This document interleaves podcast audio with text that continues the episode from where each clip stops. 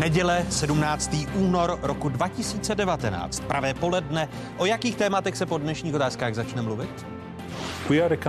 Huawei je společnost, která se snaží problémy řešit nekonfliktně, ale musíme ochránit náš biznis i férovost na trhu. Čínská hrozba. Nakolik se kauza Huawei týká ekonomiky a nakolik politiky? Diskuze místo předsedy Evropského parlamentu Pavla Teličky, europoslance Luďka Niedermayera a politologa z francouzského Dijonu Lukáše Macka. To, že zde existuje jistá trasa dálnice, která má víc pruhů a každý český stát si jede svojí rychlostí, je podle mě přirozené. Více rychlostní Evropa. O jak závratné rychlosti jde? Má část Evropy zařazenou jedničku, část dvojku a část zpátečku? O nových pořádcích na starém kontinentu v první části otázky.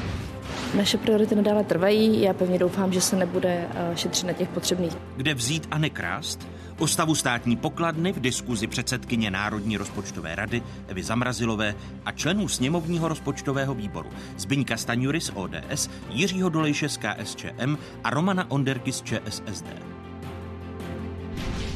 Vítejte a hezkou neděli vám všem divákům jedničky z Pravodajské 24 České televize. Je tu jedinečný prostor pro diskuzi. Další dějství dramatu s názvem Brexit. Britská premiérka Theresa Mayová utrpěla další porážku. Zákonodárci odmítli podpořit její snahu domluvit se s Evropskou uní na úpravě podmínek takzvané irské pojistky. Hlasování je sice považováno za symbolické pro premiérku, je ale nepříjemné. Je totiž signálem pro Brusel, že britští poslanci za Theresa Mayovou nestojí. Yet again, her government has been defeated. The government cannot keep on ignoring Parliament or ploughing on towards the 29th of March without a coherent plan. She cannot keep on just running down the clock and hoping that something will turn up that will save her day and save her face. So it is surprising that the Prime Minister is not even here to hear the result of this vote. Premiér Čin úřad v zápětí obvinil šéfa lejbristů Jeremyho Corbina, že prosazuje stranické zájmy na úkor budoucnosti Velké Británie. Britská vláda se bude dál snažit dosáhnout změn v takzvané irské pojistce, obsažené v připravované dohodě o podmínkách Brexitu. Prvními hosty dnešních otázek jsou místo předseda Evropského parlamentu Pavel Telička. Vítejte, hezké nedělní poledne. Přeji. Děkuji i vám a posluchačům a divákům. Mé pozvání přijal i europoslanec Luděk Niedermayer. Hezké nedělní poledne i vám. Dobrý den. A vítám i politologa z francouzského Dijonu, Lukáše Macka. Vítejte počas otázka. Hezký dobrý den. Dobrý den. Hostem měl být bývalý slovenský premiér Robert Fico, který svou účast v sobotu pozdě večer zrušil s odůvodněním nemoci. Ta jednoduchá otázka na úvod. Šest týdnů zbývá do Brexitu. Máme už jasnější představu, jaký to bude Brexit, Pavle Teličko? Já si myslím, že ta situace přetrvává, to znamená, že jasno není, že prakticky je možné téměř cokoliv. Uvidíme, jak se bude situace vyvíjet především v Londýně uvidíme, jestli tedy dojde v těch závěrečných z mého pohledu spíše dnech než týdnech k posunu na jedné ze dvou stran, anebo u obou stran. To znamená, v tuto chvíli vidím jako možné prakticky cokoliv a pro nás je to signál, že se musíme připravovat i na ten takzvaný tvrdý Brexit. To znamená, my jsme v tuto chvíli v procesu přípravy legislativy, která by měla minimalizovat ten dopad v některých oblastech. Já jsem Když sám mluvíte my, pro jednu tak z nich. mluvíte o Evropské unii, respektive o Evropské Přesně tak, my jsme skutečně v těchto eh, dnech přijímáme narychlo některé legislativní normy, eh, především eh, v oblastech, jako je třeba doprava, v některých dalších, aby ty dopady na naše společnosti, ale i na britské společnosti, na naše občany, ale i na Brity byly co nejnižší. Takže já mám třeba na starosti, co by zpravodaj jednu z eh, těchto legislativ, co se týká vůbec eh, letecké konektivity nebo spojení, protože to může dopadnout samo o sobě velmi špatně. Co nás čeká za šest týdnů, Luďku Niedermayer? To opravdu nevíme. Není to Je smutné? Šest týdnů před eh, nejenom smutné, ono je to obrovsky nezodpovědné. Celá ta věc, která se odehrává ve Velké Británii, eh, vy jste tam označili jako drama, je to také zároveň tragédie. Eh, Je dobré, že premiérka označila eh, lejbristy za to, že svou politik, svým politikařením ohrožují budoucnost Velké Británie, ale bylo to politikaření konzervativců, kteří Británii do tohoto stavu přivedli. Já si myslím, že zjednodušeně řečeno jsou na stole tři možnosti. Ta první je, že ten pokr, a to se asi jinak nedá nazvat, než, to, než pokr, to, co hraje britská premiérka, nakonec vyjde. A podaří se získat většinu pro tu dohodu s Evropskou unii, což je cesta, jak minimalizovat ty nejhorší dopady Brexitu na Spojené království a také na eh, Evropu a konec konců na celý svět. A to je podle vás nejpravděpodobnější? Uh, ne, myslím si, že vzhledem k tomu, že se pohybujeme úplně mimo jakoukoliv racionalitu, tak tady házet nějaké pravděpodobnosti si opravdu netroufnu. Druhá možnost je, že, že budeme směřovat k tomu 29. březnu eh, bez dohody a to znamená, že budeme dělat to, o čem mluvil Pavel Telička, to znamená, budeme se snažit uh, aspoň ty největší škody od odstranit. Například to, aby i 30. března mohly letat letadla, protože bez nějaké dohody k tomu nedojde. Aby bylo jasné, jak lidi budou cestovat mezi Spojeným královstvím a Evropskou unii. Či to znamená, že malou část těch problémů postupně budeme, budeme odstraňovat, ale bude to docela velký průšvih pro společnost a samozřejmě pro ekonomiku. Třetí varianta je odložení, o které by musela požádat eh, britská premiérka, která otvírá všechny možné možnosti, včetně referenda. Buď to referenda o té smlouvě, nebo dokonce referendum referendum, které by mohlo zvrátit Brexit. Tyhle všechny možnosti jsou i nadále na stole a je to docela tragické, že jsme pár týdnů od toho rozhodného data a opravdu se nedá soudit, co je z toho více pravděpodobné. O čem to vypovídá Lukáši Macku, že šest týdnů před tím klíčovým okamžikem jsme stále v mlze? O tom, že celý Brexit od začátku je proces, kde skutečně míra iracionality je neobyčejně vysoká. On už když se člověk podívá na ten samotný začátek, eh, začalo to jako v podstatě politická hra premiéra Camerona na jednu stranu pokus eh, jak si pomoci si před volbami eh, atraktivním slibem a snahou stahnout voliče eh, UKIPu, strany, která to referendum chtěla velmi výrazně a, a zároveň také vnitrostanická hra snažit se uklidnit tu nejradikálnější euroskeptickou opozici.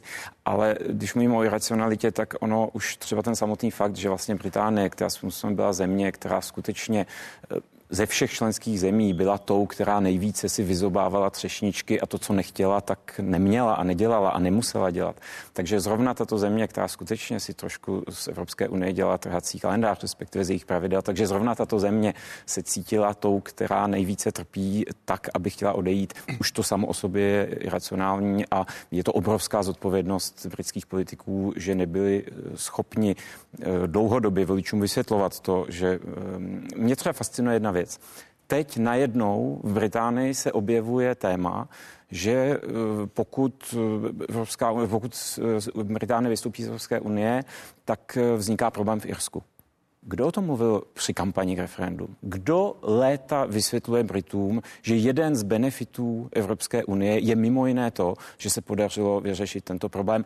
Neříkám, že to bylo jenom díky Evropské unii, ale že Evropská unie je přesně tím stabilizačním prvkem. které umožňuje najít nějaké vyrovnání. Kdo o tom mluvil? To samé David Cameron. Eh, premiér, který vyhlásí referendum, já skutečně bych byl rád, kdyby někdo eh, mi přinesl jeden pozitivní citát Davida Camerona Evropské unii ve 20 letech jeho kariéry předtím, než vyhlásil referendum. No samozřejmě, když potom tři neděle před referendem začne Britům říkat, že mají hlasovat pro setrvání v Unii, tak je naprosto nedůvěryhodný. To znamená, je to velmi uh, iracionální proces, spousta voličů, kteří hlasovali pro Brexit, tak hlasovali velmi emotivně a uh, i celé potom to vedení toho Brexitu, kdy vlastně se spoustu času ztratilo tím, že Britové se snažili vlastně zjistit, co to ten Brexit znamená a co vlastně chtějí a vlastně dodnes uh, tu odpověď nenašli. Takže je to velmi tvrdá eh, vizitka, eh, řekněme, co se týče zodpovědnosti, respektive nezodpovědnosti britské politické elity. Ona ta rozvodová smlouva má 600 stránek, rozvodová smlouva Velké Británie s Evropskou unii.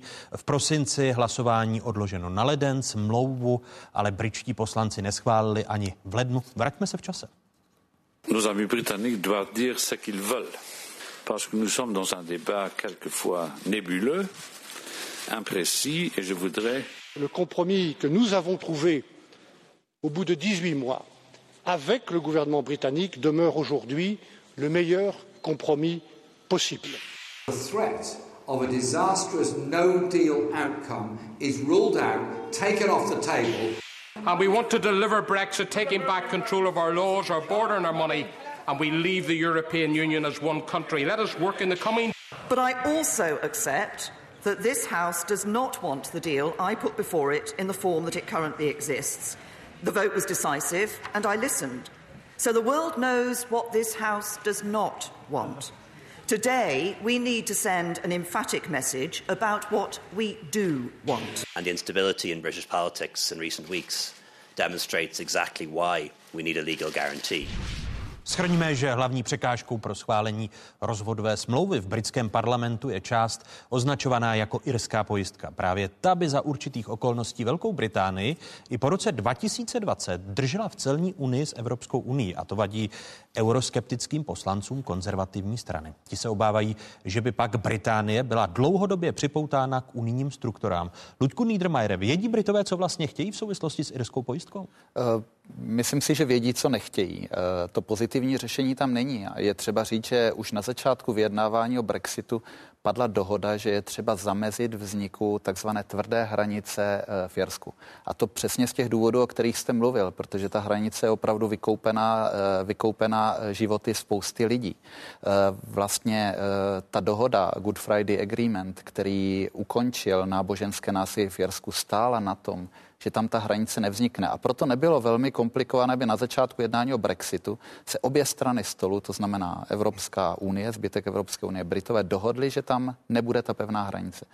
Britové tehdy mluvili o technické hranici, neviditelné hranici nebo o nějakém jiném řešení, které bohužel za dva roky e, nespatřilo světlo světa a navíc došlo k tomu, že e, konzervativci stále více inklinovali opravdu k velké separaci od Evropské unie, to znamená opuštění společného trhu a také opuštění celní unie. A tím vlastně ten problém vznikl, protože na začátku ta dohoda na tom, že tam ta hranice nebude, byla zcela jasná. A tady je třeba říct ještě jednu věc, protože samozřejmě ve všech jednáních je třeba hledat kompromis, ale tady ten kompromis hledá strašně špatně, protože ten kompromis by mohl znamenat to, že Evropská 27 jednoho svého člena hodí přes palubu, a to Irsko, ve jménu dohody s Londýnem. A to je něco absolutně nepřijatelného. Jinými slovy, podle vás nemůže teď Evropská 27 ustoupit, když je Mayová pod tlakem, aby se ještě irská pojistka změnila? Eh, myslím si, že ten důvod je v tom, že to vnímání na straně britské neodpovídá přímo tomu, co ten text chce dosáhnout.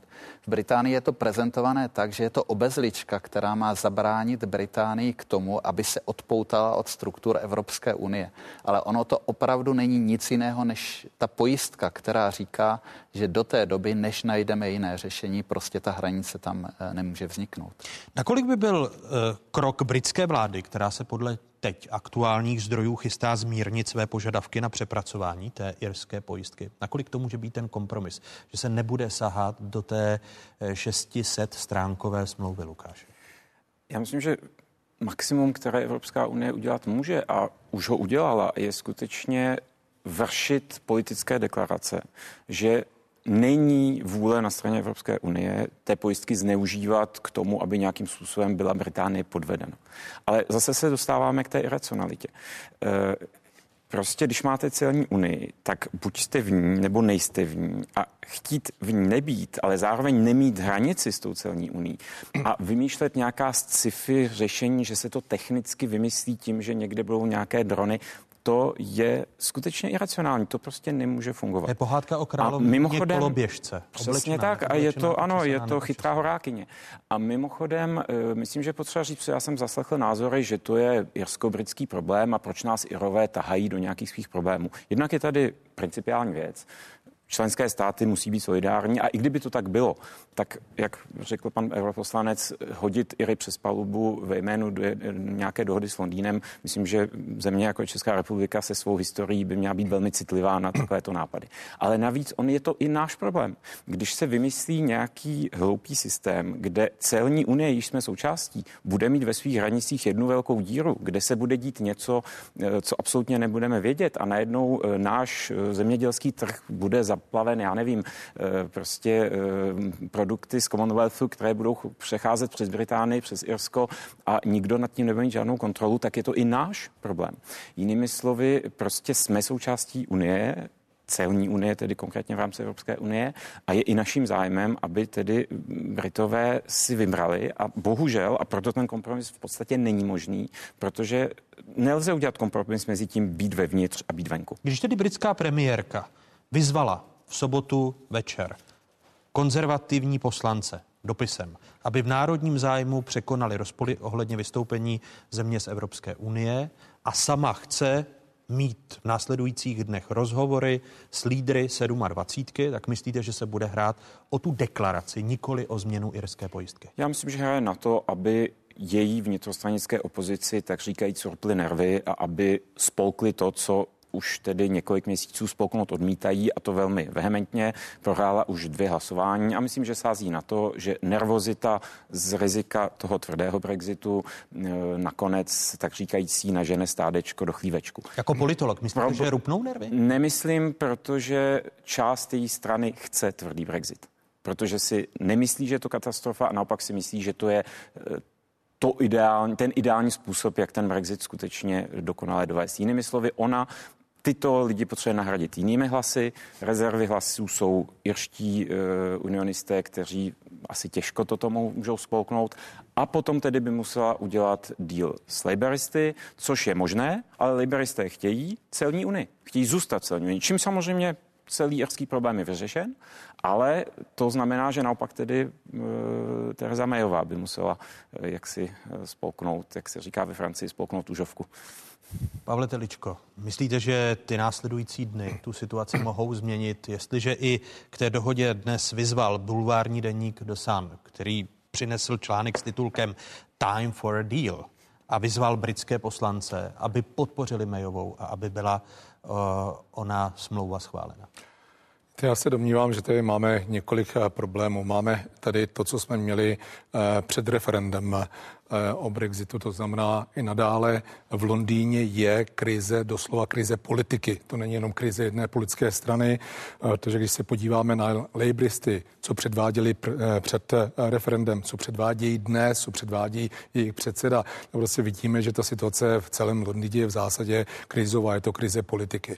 Za druhé, co je zarážející, je někdy až, až neznalost. Víte, minulý týden mě přišlo lobovat několik britských europoslanců a poslanců Yorku eh, i z Londýna.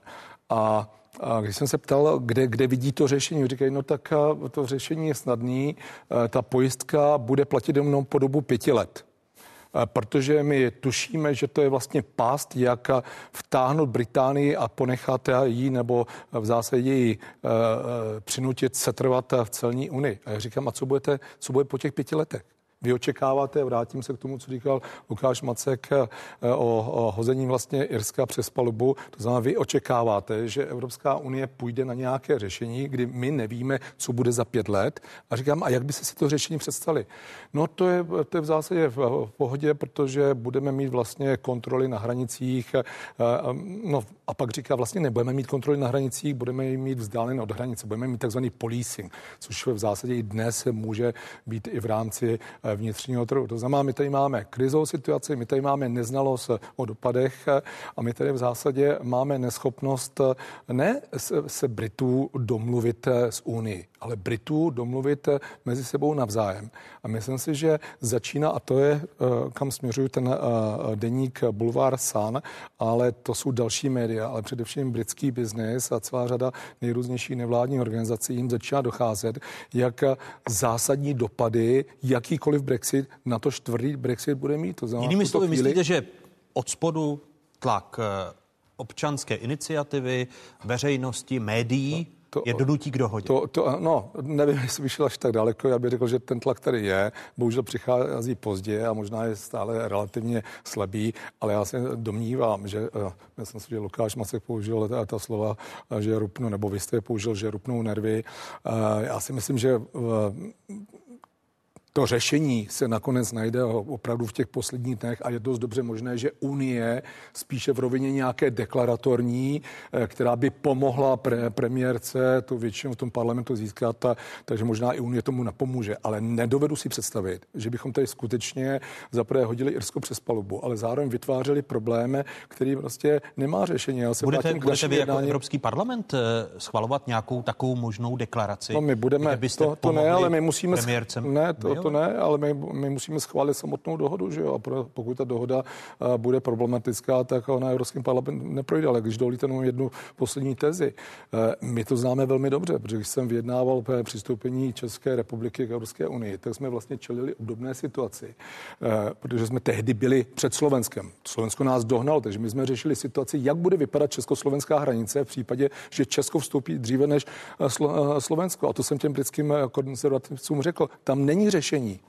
Jediný řešení je opravdu ta pojistka, kdy de facto ze severního Uriska vytvoříme území Británie, který má specifický režim, na rozdíl, to jsme tady možná ještě neřekli, to znamená, ta celní unie by de facto byla mezi Irskem, severním Irskem, e, nicméně to je jediné možné řešení. A, a to je, jak je vidět, stále mnozí nechápou, anebo nechtějí chápat e, tváři tvář politické realitě, která je bolí prostě. Lukáši Mocku. Ještě bych vám rád dodal jednu věc. Ono to také vypovídá hodně o tom, jak problematické je využití referenda, které je velmi bipolarizující nástroj, který v dnešní době, a viděli jsme to už třeba v Nizozemsku a ve Francii v roce 2005, ono v dnešní době je relativně snadné v referendu vytvořit koalici všech různých odporů vůči něčemu pozitivnímu. A je pravda, že když máte nějaký pozitivní projekt, tak je čili vám tím složitější pro něj získat absolutní většinu. Většinou ta většina je pouze poměrná.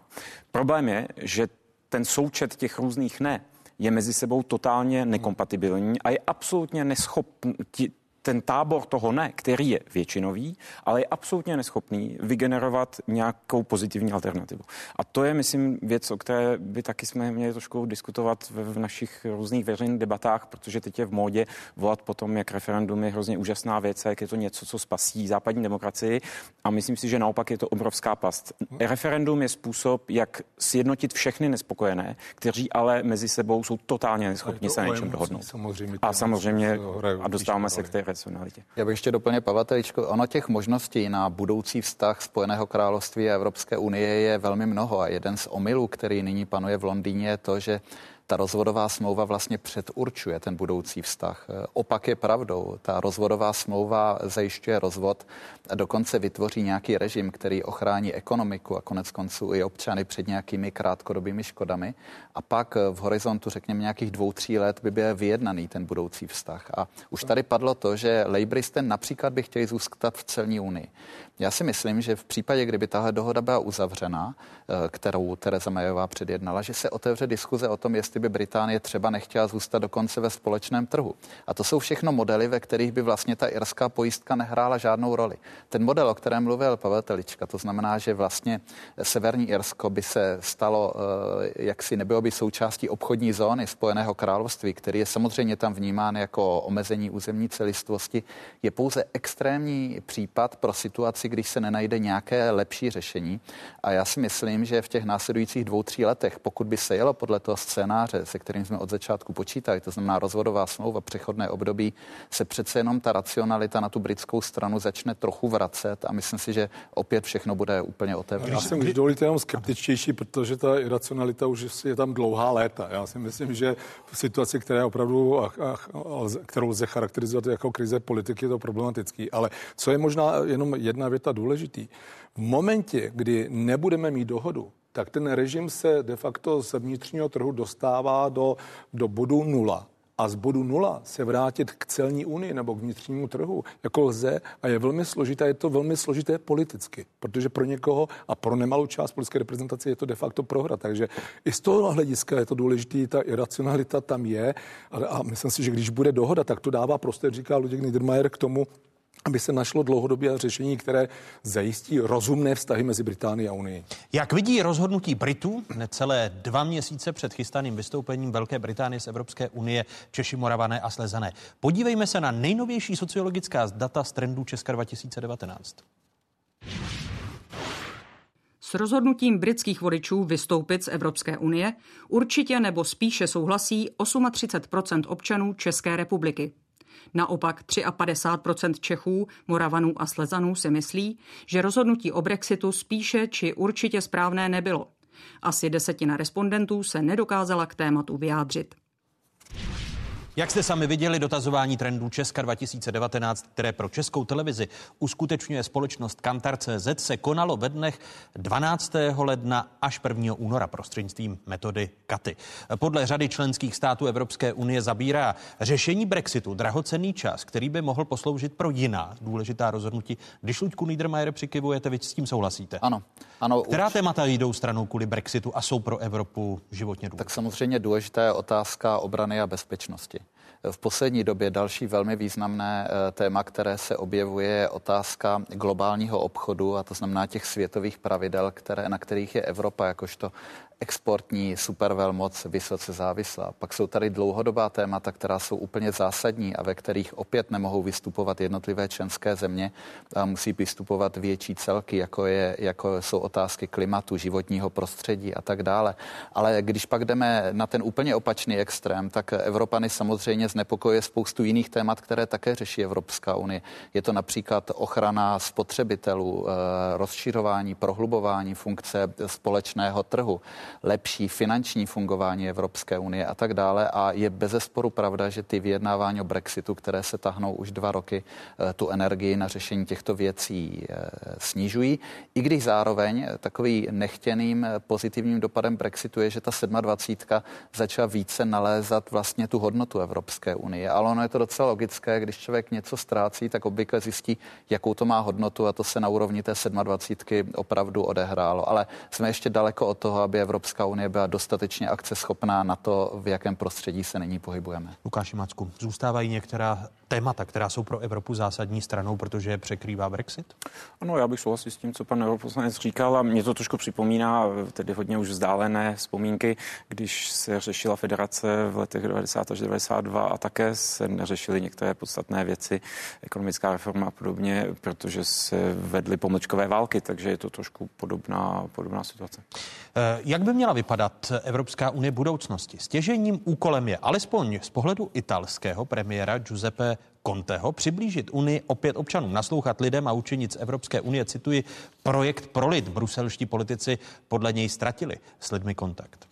Se vogliamo che l'Europa di rimanga il nostro futuro comune è il momento di far seguire alle parole i fatti, avviando insieme un percorso per una nuova Europa, un'Europa del popolo più solidale, più inclusiva, più equa, in definitiva più democratica l'unica in cui i cittadini di oggi e di domani meritano di vivere.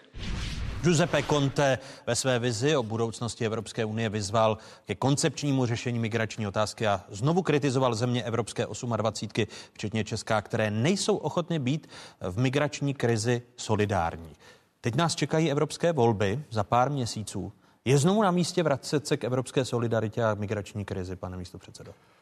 A když dovolíte ještě před tu závorku, protože to s tím souvisí, by navázal na to, co řekli kolegové. Samozřejmě Brexit eh, překrývá nebo bere tu energii k řešení celé řadě problémů. Ale bylo by, myslím, a já vím, že to tak nebylo míněno z jejich strany, ale, ale bylo by nefér říci, že hlavním problémem pro schopnost nebo neschopnost řešit některé eh, otázky nám společné jsou dány Brexitem. My když se podíváme, a já souhlasím eh, s kolegou Niedermayerem, že Unie se sjednotila, eh, ale ten, ten hlavní problém my dnes máme na úrovni Evropské rady, na úrovni premiéru, na úrovni rady, kde skutečně ten Brexit může odsávat energii. Ale máme problém, že uh, máme takovou politickou situaci a takovou politickou reprezentaci, jako máme. My v tuto chvíli... Teď mluvíte o premiérech a tak, vedoucích to je, největší, to je největší problém. Já si myslím, že na úrovni parlamentu my jsme schopni u celé řadě otázek, o níž hovořil kolega Niedermayer, mohl by doplnit další, my jsme schopni skutečně nabízet řešení. Já neříkám, že jsou vždy skvělá, že jsou uh, ta nejlepší možná, ale jsme. A když se podíváme, kde je to úzké hrdlo, tak to úzké hrdlo je skutečně na úrovni Evropské rady. Mimochodem, subjektů, který chce český premiér uh, posílit, protože se domnívá, že to posílí uh, postavení České republiky republiky. Opak je pravdou a to je velmi nešťastný a velmi nebezpečný. A chci tím říct, že vlastně tady máme dnes, a italský premiér má nějakou politickou situaci, máme další premiéry, prezidenty, ale my v tuto chvíli eh, de facto ztrácíme tu schopnost řešit, protože te, eh, političtí lídři v zásadě inklinují buď na jedné straně k obchodování se strachem a pak nabízejí jednoduchá uh, řešení, anebo uh, de facto uh, velmi další riskantní záležitost, že se perou s Evropskou unii. Jo? Že vybarvují unii nějakým způsobem a pak zase nabízejí jednoduchá když, řešení. Když v tomto týdnu... mám negativní dopad. Když v tomto týdnu americký finančník George Soros v rozhovoru pro Guardian přišel a teď cituji jeho slova, Evropa odchází do výz- bezvýznamnosti a její lid se musí probudit. Pokud k tomu nedojde, hrozí, že Evropská unie bude následovat Sovětský svaz roku 1991. Ta slova jsou na místě? Ta slova, nebo já bych řekl, že to má katastrofický nádech a chce se mi hned v původu říci, že v zásadě Evropská unie funguje velmi dobře. Nicméně máme několik několik malých problémů. Bez významnosti. To, to si nemyslím, ale zároveň není schopná zatím uh, přejít do toho stupně nebo zařadit ten, ten rychlostní stupeň nebo dejme tomu dostat se do pozice, kdy by naopak ten vývoj určovala. Kdyby v situaci, kdy máme Spojené státy americké v nějaké situaci, možná se k tomu dostaneme, když se podíváme na další naše konkurenty, tak tady je prostor eh, pro Unii a dokonce potřeba, je to výzva. A my mnohdy, s ohledem na to, co jsem říkal, eh, kde vlastně eh, máme ty lídry, kteří jsou schopni pojmenovat ty správné otázky a nabízet řešení a a na vině, k tomu a na vině solidarita. Pod, a na vině podle vás není Evropská komise či Evropský parlament, ale, ale Evropská ale rada, jsem, to znamená... Ale já jsem proto, abychom samozřejmě Unii posouvali, měnili, eh, to platí o parlamentu, o komisi, vše, všude se dá dělat lépe, ale ten skutečný problém je ten, že v tuto chvíli, tak si poslechněme až na výjimky některé politické lídry, včetně těch českých, co nabízí k té diskuzi, jak vlastně se můžeme vůbec přiblížit občanům, jako čím se jim chceme přiblížit, tím, že neustále okopáváme kotníka nebo vyvoláváme strach a pak přijdu a řeknu eh, dvě kliše nebo jeden jednoduchý slogán, to skutečně není zodpovědná politika. A bohužel v té situaci jsme. Já si myslím, že je třeba, a, já, a z tohoto hlediska vnímám velmi třeba pozitivně to, co tady vyvolal obrovskou obavu, a to je uh, smlouva mezi Německem a Francií z CAH vlastně se z minulého měsíce. Já to vnímám jako, jako příležitost, jako impuls. Vidíme dvě země, které se uh, první smlouvou alizijskou vlastně přiblížili a teď, nebo usmířili a teď ty se snaží zbližovat v těch klíčových výzvách. A já místo toho, uh, abychom, nebo já bych očekával, že místo toho, že to tady vyvolá téměř prostě, já nevím, katastrofickou reakci, řeknu, co, co můžeme udělat pro to, abychom třeba takovou smlouvu také měli, nebo abychom se na tom mohli podílet.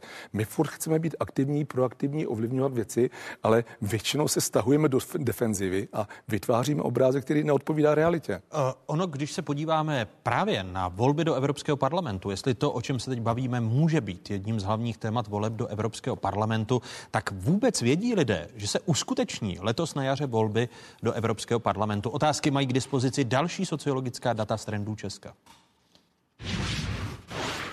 Na spontánní otázku, kdy proběhnou volby do Evropského parlamentu, odpovědělo správně 34% dotázaných. 5% respondentů se domnívá, že evropské volby budou příští rok a stejné procento udalo ještě pozdější termín. 56% dotázaných o evropských volbách vůbec nevědělo. Pokud by se dnes konaly volby do Evropského parlamentu, kolik lidí by bylo ochotno k ním mít? Tady jsou další data z aktuálního sociologického šetření trendů Česka 2019, která přibližuje analytik Kantar.cz Pavel Ranocha. 36 eh, Čechů s volebním právem eh, teď deklaruje, že, se určitě zúčastní těch květnových voleb do Evropského parlamentu, což eh, pokud by se ukázalo jako pravda, tak bychom zdvojnásobili volební účast oproti těm posledním volbám, kdy jsme v evropském srovnání byli na předposledním místě. Horší účast mělo už jenom Slovensko. Vyšší volební účast minimálně deklarují muži, lidé s vyšším vzděláním, pravicoví nebo středopravicoví voliči, takže obecně ten elektorát je vlastně docela specifický, což může nahrávat eh, stranám, které rekrutují své voliče právě z tady těchto těch zmíněných skupin. Při pohledu na podporovatele jednotlivých politických stran a hnutí příliš mnoho rozdílů není, ale některé přece jen patrné jsou.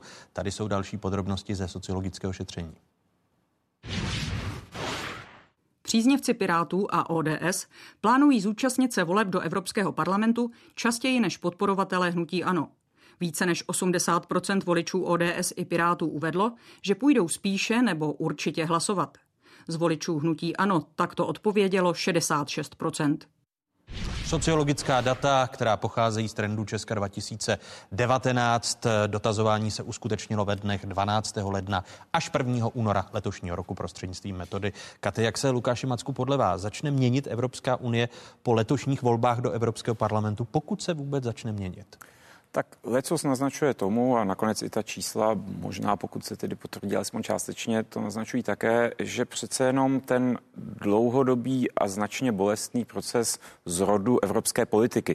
To znamená, že skutečně vznikne politická úroveň evropská, podobně jako v některých zemích léta neexistovaly krajské, nakonec i v České republice neexistovaly krajské struktury a trvalo, než nějakým způsobem se ty struktury etablovaly, získaly určitou míru, řekněme, legitimity, viditelnosti a i autonomie vůči státu a tak podobně, tak stejně vzniká, řekněme, ta evropská politická úroveň. Je to bolestné, protože pro členské státy je nesmírně těžké nějakým způsobem část své moci nechat svěřit, skutečně svěřit, ehm, řekněme, nějakým evropským institucím, s tím, že samozřejmě nikdo nechce, aby ty evropské instituce byly odtržené. Jinými slovy, samozřejmě tam existují velmi silné kontrolní mechanismy. Ale lidé to cítí, ale... že odtržené jsou a do toho George Soros a s Václavem Klausem se shodne na málo věcech, tak ale oba dva teď používají stejnou rétoriku. Tak Václav Klaus říká, že je to sovětský svaz od začátku, zatímco Šoraš říká, že by to mohlo dopadnout jako sovětský svaz, takže neřekl bych, že, že říkají tu samou věc. A podle vás, ale... podle vás neposunou ty letošní volby do Evropského parlamentu? Ano. Říkám, je to další Evropskou etapa. unii do bezvýznamnosti. Mohlo by se to stát, kdyby došlo, řekněme, k extrémnímu scénáři, který podle mě dnes je nepravděpodobný, ale nevíme, co se do těch voleb stane. Pokud skutečně, řekněme, evropské volby dopadnou tak, jak dopadly třeba poslední italské volby a budete tam mít eh, absolutní většinu eh, krajní pravice, nezařaditelných populistů všeho druhu, kteří chtějí likvidovat systém a Evropská unie je vlastně pro ně jenom jedna z věcí, kterou si chtějí odškrtnout seznamu toho všeho, co chtějí zničit, tak samozřejmě ano, ale to znamená, že ne Evropská unie, ale Evropský kontinent, tak říkajíc, když si tomu, jestli si mohu dovolit, eh, jak si dokytek. Protože mimochodem to je další důležitá věc, kterou je potřeba vidět. My v České republice máme trošku deformovaný pohled na euroskepticismus. Protože my jsme v podstatě jediná země vedle eh, Velké Británie, kde existuje poměrně silný euroskepticismus politických stran, které jinak nejsou nesystémové, které nechtějí likvidovat právní stát, které nechtějí likvidovat, likvidovat liberální demokracii, které nechtějí eh, likvidovat tržní hospodářství. Teď mluvíte jako příkladu občanské ODS, demokratické samozřejmě. straně. Což je trošku anomálie, je to dáno tím, že Václav Klaus importoval do České republiky trošku snob snobsky, abych tak řekl, britský konzervatismus, který upřímně řečeno nemá mnoho smyslu v naší geopolitické situaci, ale je to tak. Když se podíváte kamkoliv jinam, euroskepticismus z drtivé většiny svých příznivců není specifická skepse vůči Evropské unii. Je to útok na Evropskou unii, kterou tito lidé analyzují jako nejslabší článek západního systému. A toto by také naši euroskeptici si měli trošku uvědomit. Mimochodem, jedna věc, nezaznamenal jsem, že by někdo v české debatě připomněl zodpovědnost českých euroskeptiků za Brexit, abych se vrátil k prvnímu tématu. Kdo odtrhával britské konzervativce od evropského mainstreamu? Kdo přiléval ohej na oheň, aby britští konzervativci odešli z Evropské lidové strany a založili si vlastní euroskeptickou frakci, kde se udržovali, utužovali ve svém euroskepticismu s českou ODS a s polským PISem, místo aby každodenně dojednávali kompromisy s CDU a dalšími, eh, řekněme, neeuroskeptickými středopravoucími stranami. A asi Takže... k těm paradoxům je možné, že vstupuji do vaší řeči připojit i to, že Giuseppe Conte, italský premiér, má blízko k nacionalistům v České republice a přitom on chce, ano. aby Česká republika přijímala migrant. Ale to je zase to sčítání těch, těch, eh, těch negativ. To, máme společného nepřítele, tak se teďka krátkodobě spojíme, ale samozřejmě, že kdyby premiérem prostě byl někdo z SPD v České republice, tak by s italským premiérem měl eh, naprosto brutální konflikty na úrovni Evropské unie, protože Italové zkrátka mají velký problém eh, s imigrací a mají pocit, že Evropská unie nechala na holičkách a do určité míry nemají nepravdu. A pak tady máme země, které říkají ani jednoho uprchlíka a ať si to Italové řeší sami, ale ty samí lidé budou říkat, ale kdyby přišlo na nás, tak samozřejmě Evropská unie musí s náma být solidární. A zase se dostáváme k iracionalitě a k tomu, že eh, řekněme na politické scéně chybí eh, dostatečně silné politické síly, ale i v mediálním prostoru bych řekl, že chybí dostatečně silný prostor pro to, aby tito lidé byli konfrontováni s těmito protimluvy, s těmito často velmi primitivními manipulacemi, ale které procházejí a mm, vzhledem k tomu, že jsou to často poměrně snadno srozumitelné výkřiky, no tak to zabírá a e, když tomu ještě přidáte potom nejrůznější faktory, řekněme, technologického rázu, sociální sítě, nemluvě o všech, řekněme, manipulatorních záležitostech typu různé trolí farmy a tak podobně, tak se dostáváme do té situace, v které jsme. Nakolik při těch evropských volbách bude jedním z témat, eh, jak řešit čím dál větší trhliny mezi Evropou a Spojenými státy americkými. Eh, naznačuje to i Mnichovská bezpečnostní konference. Podle amerického prezidenta Mikea Pence přišel čas, aby evropští spojenci Spojených států amerických vypověděli dohodu s Iránem o jaderném iránském programu a aby stáli za Washingtonem. The time has come for our European partners to withdraw from the Iran nuclear deal. Sobotní slova amerického viceprezidenta Mikea Pence. Může ten útok Američanů a nebo americké politiky, americké administrativy přispět k tomu, že se Evropa semkne, protože Donald Trump říká, vezměte si i islamisty ze Sýrie, nebo je pustíme. Může tohle přispět k, řekněme, silnější evropské identifikaci? E, toto jsou jednotlivé epizody té změny na globální úrovni, která se od nástupa, e, nástupu prezidenta Trumpa odehrává, která je podle mě ve znamení menší spolupráce těch velmocí, které jsou si jinak neskutečně blízko z hlediska pohledu na dnešní svět, mluvím o Spojených státech a, a Evropské unii. Eh, Donald Trump preferuje rychlá, jednoduchá, líbivá řešení, kterými se zavděčí svému elektorátu, zatímco Evropská unie eh, je spíše, řekl bych, takový ten diplomatický systém, který se snaží věci řešit postupně a postupně přivést k nějakému dobrém výsledku. Někdy to funguje lépe tím prvním způsobem, někdy tím druhým, ale významné je to, co jste podle mě řekl to, že američani se odklánějí od globální spolupráce a konec konců eh, to předznamená ten hlavní slogan eh, Donalda Trumpa, kterého on se celou dobu v bílém, době, eh, v bílém domě drží, to znamená American Fest, znamená, že Evropa by měla hrát větší roli na tom globálním kolbišti.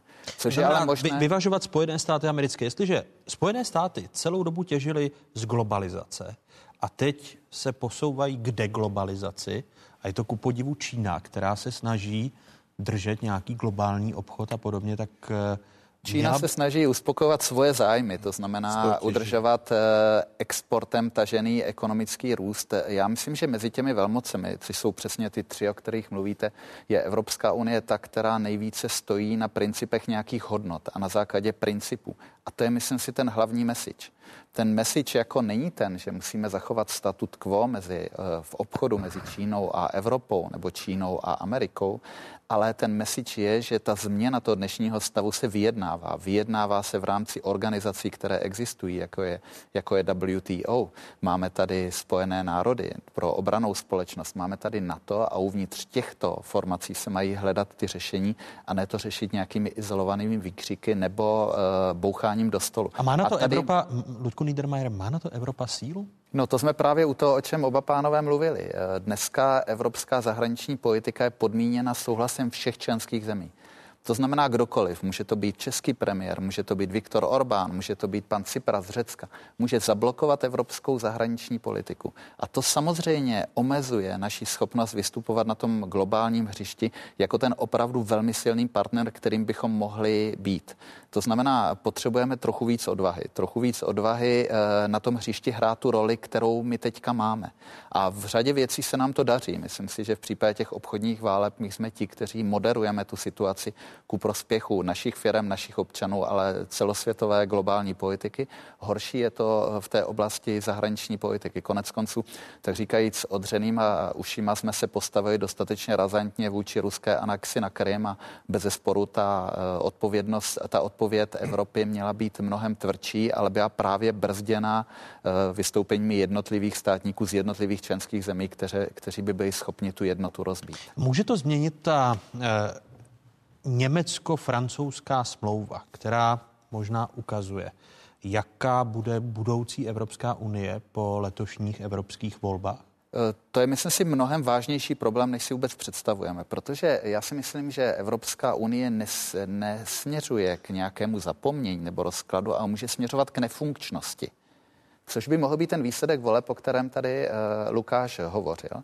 A myslím si, že to, co je jasné, a ta smlouva v těch cách ukazuje, že řada evropských zemí nechce nefunkčnost na evropském kontinentu. Teď mluvíte o Francii, o Německu. Ale nejenom. Těch zemí je jasná většina, kteří chtějí fungující spolupráci uvnitř, uvnitř Evropy. A kde je A myslím si, že No a myslím si, my jsme někde na pomezí a myslím si, že ten message té dohody v těch cách je, já jsem eh, na toto téma měl minulý týden víc než půlhodinový eh, rozhovor s šéfem poslanců v naší poslanecké skupině z Německa, kde jsme se právě o tomto bavili.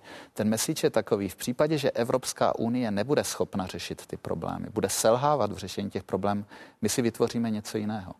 A to je obrovské ohrožení pro Českou republiku, ale také pro evropský kontinent. Pro, Evropskou, eh, pro Českou republiku v okamžiku, kdy my, my nebudeme součástí tady tohoto nového uspořádání a pro evropský kontinent to ohrožení vidím v tom, že to bude pravděpodobně nějaký uší spolek. V tom uším spolku budou velké země hrát větší roli a ta větší role velkých zemí pravděpodobně povede k menší důvěře těch ostatních ve fungování tohle celku. Jak, jak dlouho budou podle vás chyba. Němci a Francouzi s tímto projektem čekat?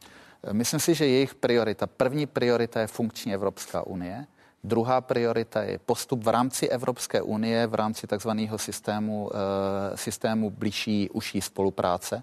To znamená stále na bázi Evropské unie, to znamená dohody, které jsou mezi menším počtem zemím, ale otevřené pro všechny. A až ta třetí varianta je řešit to mimo rámec Evropské unie. Podle mě žádná z těch dvou variant druhých není správná. Správná je hledat ty kompromisy v rámci Evropské unie a udržet tu 27 pohromadě, ale ne za cenu, že Evropská unie se stane nefunkčním molochem. Lukáši?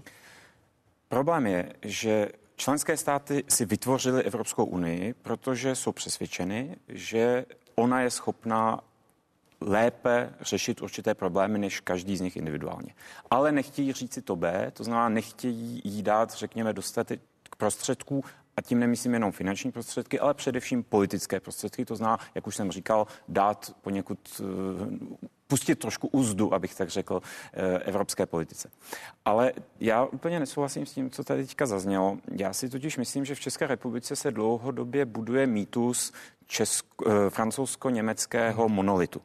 Ne. No. Síla francouzsko-německého partnerství a jejich, eh, abych to tedy řekl nehezky, anglický leadership ehm, v rámci Evropské unie eh, je dána tím, že když oni složitě, bolestně najdou kompromis, tak drtivá většina dalších zemí se v tom kompromisu najde.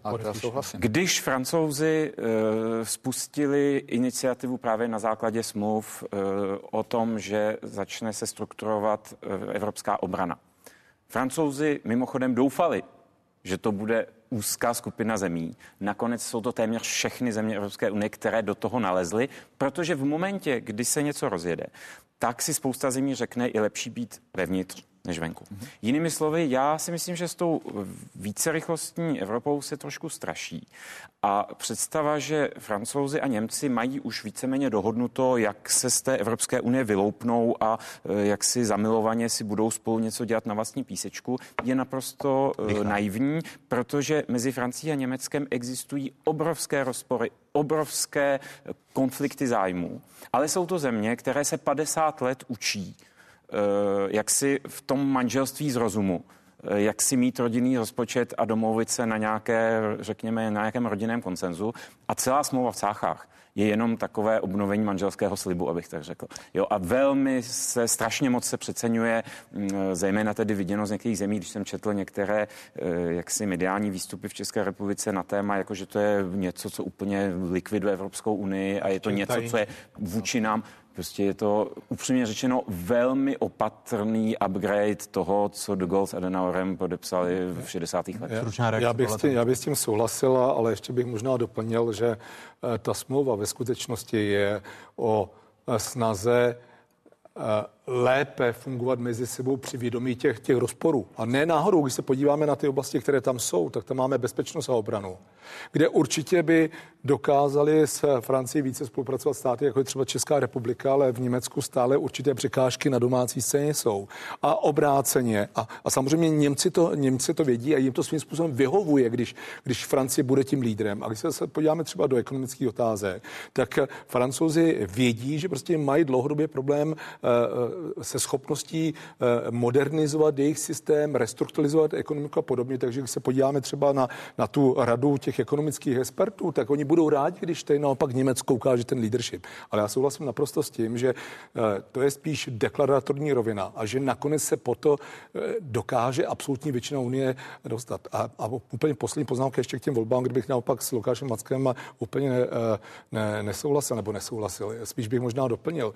Já tu obavu nemám. Zaprvé to je ten katastrofický scénář, jak Lukáš Macek zdůraznil. Ale já si myslím, že se k němu nedostáváme. Ale já vůbec nemám problém s tím, že když pravice naroste nebo krajní síly o 50, 60, 70 mandátů, v tom netkví ten problém. Ten problém tkví v tom, jak ty tradiční politické evropské strany jsou schopny identifikovat ty klíčové otázky k řešení a ty řešit. A tam je ta slabina, tam je ta eh, neschopnost. Takže oni by potřebovali, jak má Francie s Německem teď smlouvu o jakémsi zblížení, tak tyto politické frakce nebo politické strany by potřebovali něco podobného, protože často prostě jdou jiným směrem. Jednou větou? Jednou větou, abych eh, nekritizoval jenom skeptiky a trošku si rýpnu do pana europoslance. Eh, Evropská lidová strana když si za svého lídra zvolí někoho, o kom všichni vědí, že prostě nemá profil na to být předsedou Evropské komise, a oni si vyberou tohoto člověka, tak je to přesně ten příklad toho, jak je tady snaha v podstatě eh, jak si vyprázdnit něco, co právě mělo být tím beranidlem vytvoření skutečné evropské politiky. To znamená vazby mezi tím, aby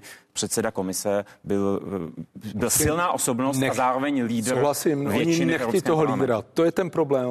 A znovu se vracím. Národní politika ten nejvyšší úrovni, jako ten problém není parlament, není komise, ale na té Evropské radě a pak samozřejmě ve vedení komise my nemáme politické lídry s nějakou vizí identifikací těch klíčových otázek a opravdu s tou odvahou do toho jít a tam je ten problém v něčem jiném. Podívejme se na to, jak lidé vnímají před květnovými volbami do Evropského parlamentu eh, jména a značky českých europoslanců. E, opět nabízíme nejnovější sociologická šetření trendů Česka 2019. Znalost europoslanců.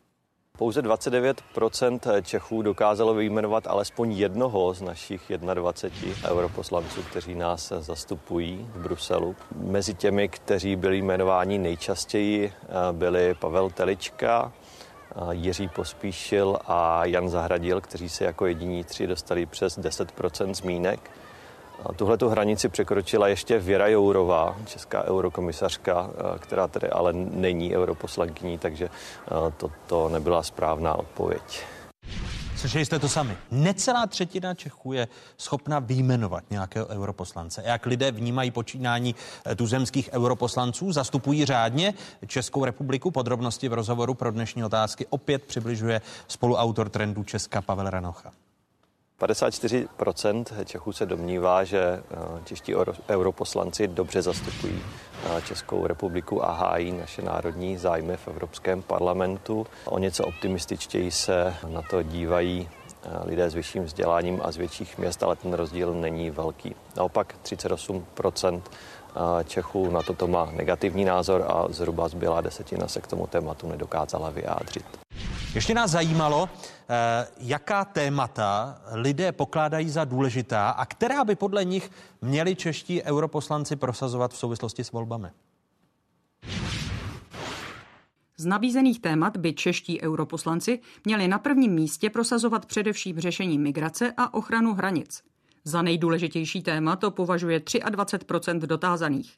V pořadí druhým tématem je dvojí kvalita potravin a jako třetí téma lidé nejčastěji jmenovali ochranu životního prostředí. Ochranu demokratických hodnot, boj s terorismem a nebo snížení byrokracie považuje za prioritu asi desetina respondentů. To jsou tedy nejnovější výsledky trendů Česka 2019. Komentář připojuje opět spoluautor tohoto výzkumu Pavel Ranocha mezi jednotlivými sociodemografickými podskupinami jsou docela velké rozdíly v tom, které téma upřednostňují ta bezpečnostní témata, to znamená ochrana hranic, migrace, taky boj s terorismem, dávají více do popředí ženy a taky starší lidé. Muži, lidé s vyšším vzděláním a také lidé z větších měst, zejména z Prahy, a pak dávají do popředí více témata, jako je snížení byrokracie, společná zahraniční politika Evropské unie a také ochrana demokratických hodnot v jednotlivých konkrétních členských zemích. Téma životního prostředí, jeho ochrany více rezonuje u nejmladších voličů do 30 let a téma dvojí kvality potravin se častěji objevuje u voličů z českého venkova. Připomínám, že sociologické šetření Trendy Česka 2019 se uskutečnilo mezi 12. lednem až 1. únorem letošního roku prostřednictvím metodikaty. Lukáši, co říkáte těm výsledkům? Tak je to smutná vizitka toho, co se týče, řekněme, osvojení si Evropské unie českými voliči, ale je to opět vizitka politických elit, protože oni mají být tím přenašečem informací a... Koho považujete za politickou elitu? Třeba europoslance? Že o nich lidé... Tak mimo jiné také, ale upřímně řečeno, bavme se o těch, kdo jsou v médiích dnes a denně. Eh, a tady si myslím, že zkrátka existuje velká zodpovědnost eh, různých eh, vládních garnitur, když to tak řeknu, které zkrátka tu Evropskou unii buď mají za otloukánka, nebo oni nemluví, protože se toho tématu bojí, protože v něm nejsou příliš kompetentní, nebo se domnívají, že je to téma nepopulární. Teď mluvíte o premiéru Babišovi? Teď mluvím skutečně poslední 20 let, nebo jo, to není eh, jako ano, myslím si, že eh, a svým způsobem premiér Babiš tedy zrovna patří k premiérům, kteří o té Evropské unii času času řeknou i něco pozitivního, byť problém je, že potom ve spoustě dalších krocích eh, to jaksi do určité míry anuluje a navíc jako ty signály, které vysílá, jsou tedy velmi kontradiktorní, ale je pravda, že čas od času řekne tedy silnou tezi na téma, že přece Evropská unie je dobrá věc. Ale to začalo už v době přístupu, to došlo už v době přístupu k Evropské unii. Vzpomeňte si na vládu Miloše Zemana, na uh, tehdy ministra Lánského. To bylo jakoby tak zoufalá věc, celá ta komunikace na politické úrovni, že za to dneska platíme vysokou cenu. Na druhou stranu, přiznejme si, není to výsada České republiky. To je prostě problém evropské politiky jako takové. A opět je to velmi silně spojeno s tím, co už jsem tady zmínil, neochota a řekl bych téměř neschopnost, kterou lze pochopit psychologicky, národních politických elit nechat tady vyrůst někoho, kdo by je mohl trochu zastínit. Ne kdo by mohl diktovat. Každopádně každá evropská politika vždycky zůstane a má zůstat pod velmi silnou kontrolou členských států. Ale jedna věc je, jestli kontrolujete způsobem paralizujícím, a to je to, co se děje v Evropské unii posledních x let, anebo zda kontrolujete, řekněme, výsledky, ale necháte, ukaž, co umíš, a já ti to spočítám, pokud si dodal výsledek nebo si ho nedodal. A do tohoto postoje národních elit, k evropským elitám, máme ještě strašně daleko. Ono Andrej Babiš dnes před několika okamžiky ve svém eh, projevu eh, na sněmu hnutí ANO si postěžoval, že čeští europoslanci nebojují dostatečně za národní zájmy. Podle premiéra někteří europoslanci naopak bojují proti České republice, vládě i proti němu osobně. My chceme nový Evropský parlament. Bylo by totiž fajn, kdyby český europoslanci konečně začali podporovat svoji českou vládu, protože teď máme konečně vládu, která zásadním způsobem hájí naše zájmy Bruselu, a to na Evropské radě, kde sedím i na dalších radách, kde sedí naši ministři. Konstatoval před několika desítkami minut předseda vlády Andrej Babiš. Eh, v sobotním rozhovoru pro Deník Andrej Babiš kritizoval i vás, Pavle Teličko, že všechny ty útoky kolem eurofondů a Andreje Babiše vlastně ohrožují pověst České republiky. Berete si tu kritiku osobně? Tak v prvé řadě já jsem dlouho po ukončení spolupráce s ANO vůbec ano, nekomentoval ani jeho evropskou politiku, přestože to byl jeden z pěti bodů, na kterých jsme se rozešli. Byť ale, teď v rozhovorech říkáte, že teď, Andrej Babiš může být v některých ohledech protože horší to, než Viktor o, o, čem hovořil, o čem hovořil Lukáš Macek, je realitou. Tady 20 let i ti, kteří se tváří jako takzvaně proevropští eh, politici, ve skutečnosti uh, Unii ani neznají na to, že by byli proevropští. A to platilo i pro Miloše Zemana a jeho vládu. Já jsem chodil na každé zasedání vlády a mohu o tom napsat několik knížek křížek, kdo jaká stanoviska zaujímal. Takže to je jeden problém. A Andrej Babiš na to navazuje. Co on řekl? Tak zaprvé řekl, že očekává, že europoslanci budou podporovat vládu. Tak to prostě už nemůžete chtít od premiéra nebo jakéhokoliv politika i na té střední a nižší úrovni říct něco absurdnějšího, než že očekává, že poslanci za jiné politické strany, které se programově musí lišit a hlavně na rozdíl od něj tu problematiku třeba znají, že ho budou podporovat. A zase ta, ta témata, která slyšíme, za absurdní? Já je považuji skutečně za absurdní, nebo já bych řekl, že já nevím, já už eh, nevím, co je, eh, co je PR, co je marketing eh, a co je jako flagrantní neznalost. Ale faktem je, že říct toto a zároveň říkat ta témata, která říká, tak to je přesně zapadá do té škatulky, kterou jsme tady vymezili. A to má zásad, zásadní dopad. Já jsem neslyšel od, od něj a od celé řady českých vrcholových politiků, aby řekli, toto je našich pět nebo čty, čtyři nebo deset klíčových priorit na další období. Od českého předsednictví v roce 2022 očekáváme raz, dva, tři. Tímto směrem jdeme, už se na to připravujeme. Klíčové záležitosti, vidíme tady spojence, toho chceme dosáhnout, to neslyšíte. Slyšíte vlastně, že témata, tématy jsou migrace. Já neříkám, že stále v migraci nejsou určité problémy, ale nejsou v migrační krizi. Ale mám tady celou řadu dalších otázek, které dopadají na české občany, které se jich týkají českých firm a nejsou předmětem řešení. Takže to je velký rozdíl mezi floskulemi a tím, co někdo dělá. A já jsem radši, já se radši zaměřuji na to něco dělat v těch klíčových otázkách, než plácat nesmysly. Uh tak se vyjadřujete k premiérovi. Nezlobte se na mě, ale němu, když říkáte, nezlobte se na mě. A ne, to prostě se netýká jenom českého premiéra současného, ale i, i předchozí. Ale bohužel eh, eh, české politické elitě ten proces přistoupení a členství de facto utekl. Oni ho, oni ho nezachytili. A nikdy jsme nebyli, přece to není o, o tom bojovat za český národní zájmy v Unii. Samozřejmě také, ale především jde o to ovlivňovat ten další vývoj způsobem, aby byl prospěšný pro Evropskou unii a tudíž i pro nás samotné. Ono by to bylo na delší debatu o vztahu premiéra Babiše k parlamentní instituci jako takové, protože to je skutečně nepo, jako chtít, aby europoslanci byli fanklub vlády. To ten Evropský parlament můžeme rozpustit, protože fanklub vlády to už jsou vlády sami mezi sebou. On je na to, on je na to asi zvyklý, ale prostě v parlamentu evropským to fakt funguje trošku jinak. Musí, musíme no. končit. No. Pavel Telička, Luděk Niedermayer a Lukáš Macek. Děkuji vám za tuto diskuzi a těším se na další. Děkuji pěkně, Připomínám, že hostem měl být bývalý slovenský premiér Robert Fico, který svou účast kvůli nemoci v sobotu večer zrušil. Loučíme se s diváky jedničky. Přepněte si na spravodajskou 24, kde nás čeká velká ekonomická debata. Počty, které nevycházejí ve státním rozpočtu, se musí škrtat nejen o spoření a utrácení ve druhé hodně otázek. S předsedkyní Národní rozpočtové rady Evou Zamrazilovou a třemi poslanci z rozpočtového výboru sněmovny. S Binkem Staňurou, Jiřím Dolejšem a Romanem Onderkou. Přepněte si, pokračujeme na ČT24.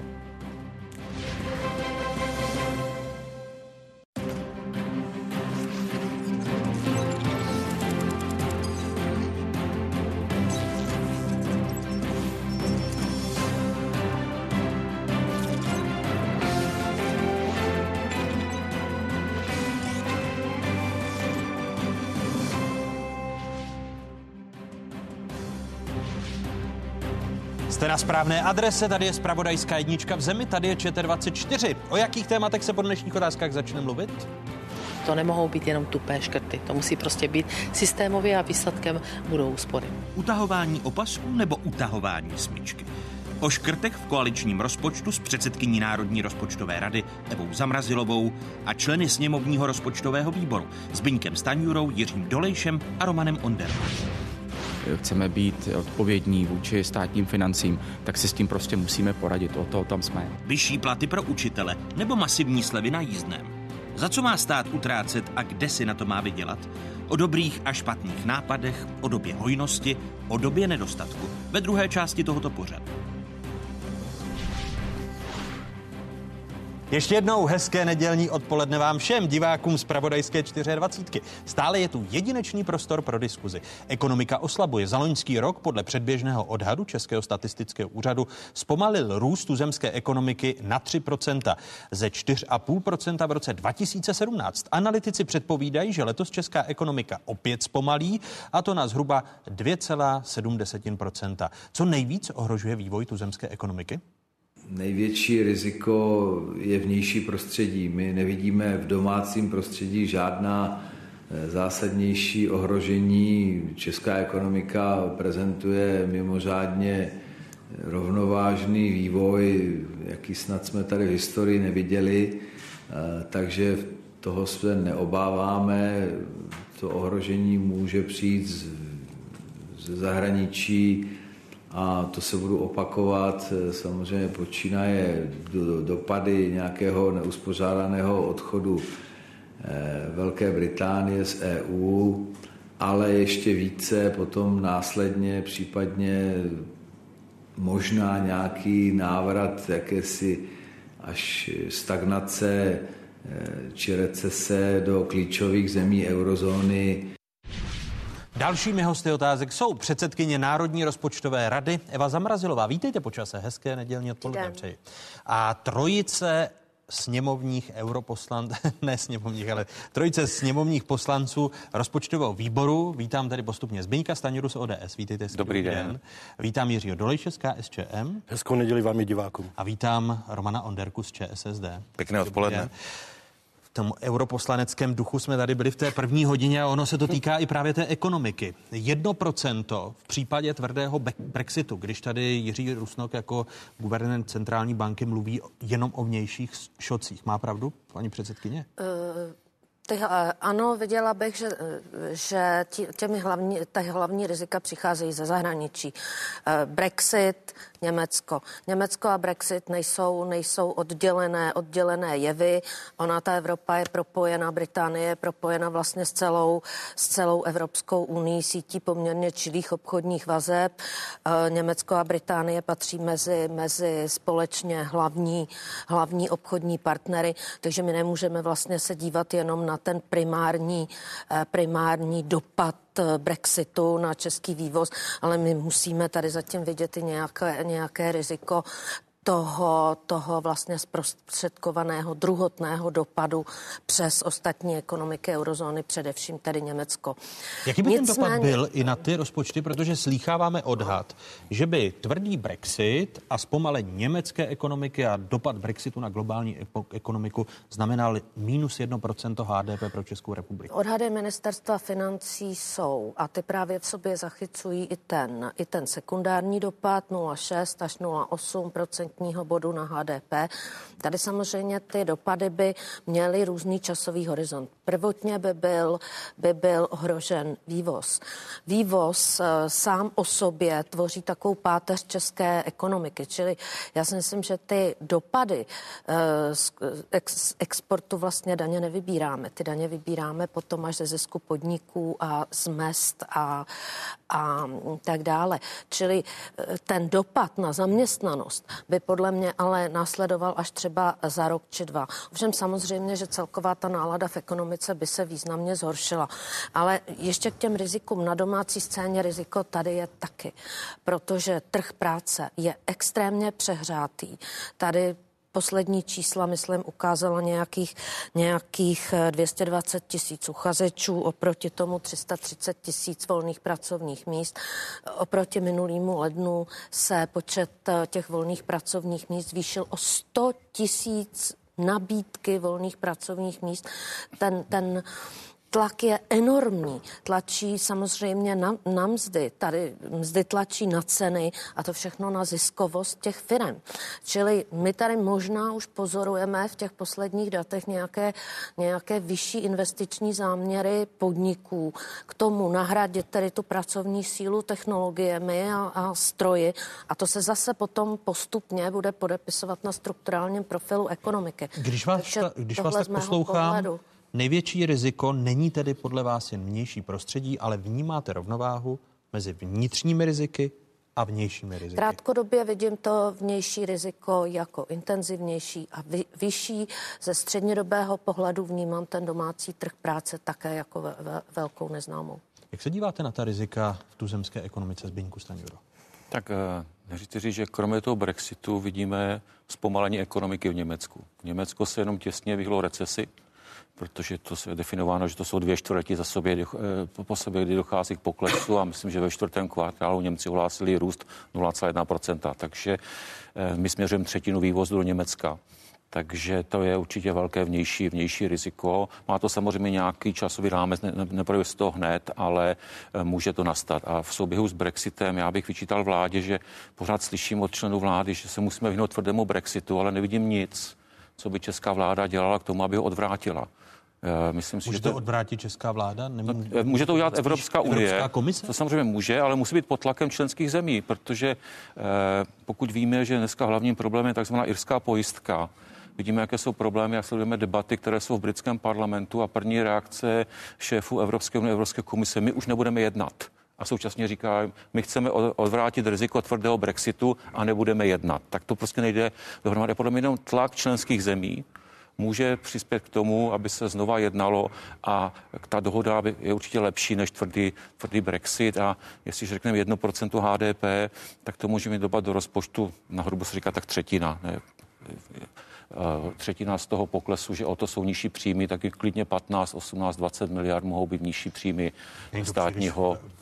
Velké číslo? Není. 15, ne, tak jestli, miliard? No, jestli, jestli, máte, ne, jestli máte 1% HDP zhruba 52, 53 miliard a z toho třetiny, tak může být 15 až 17 miliard dopadů neříkám, že hned, ale je to tak, prostě v tom, v tom rozpočtovém, jako nahoru v tom rozpočtu takhle prostě funguje.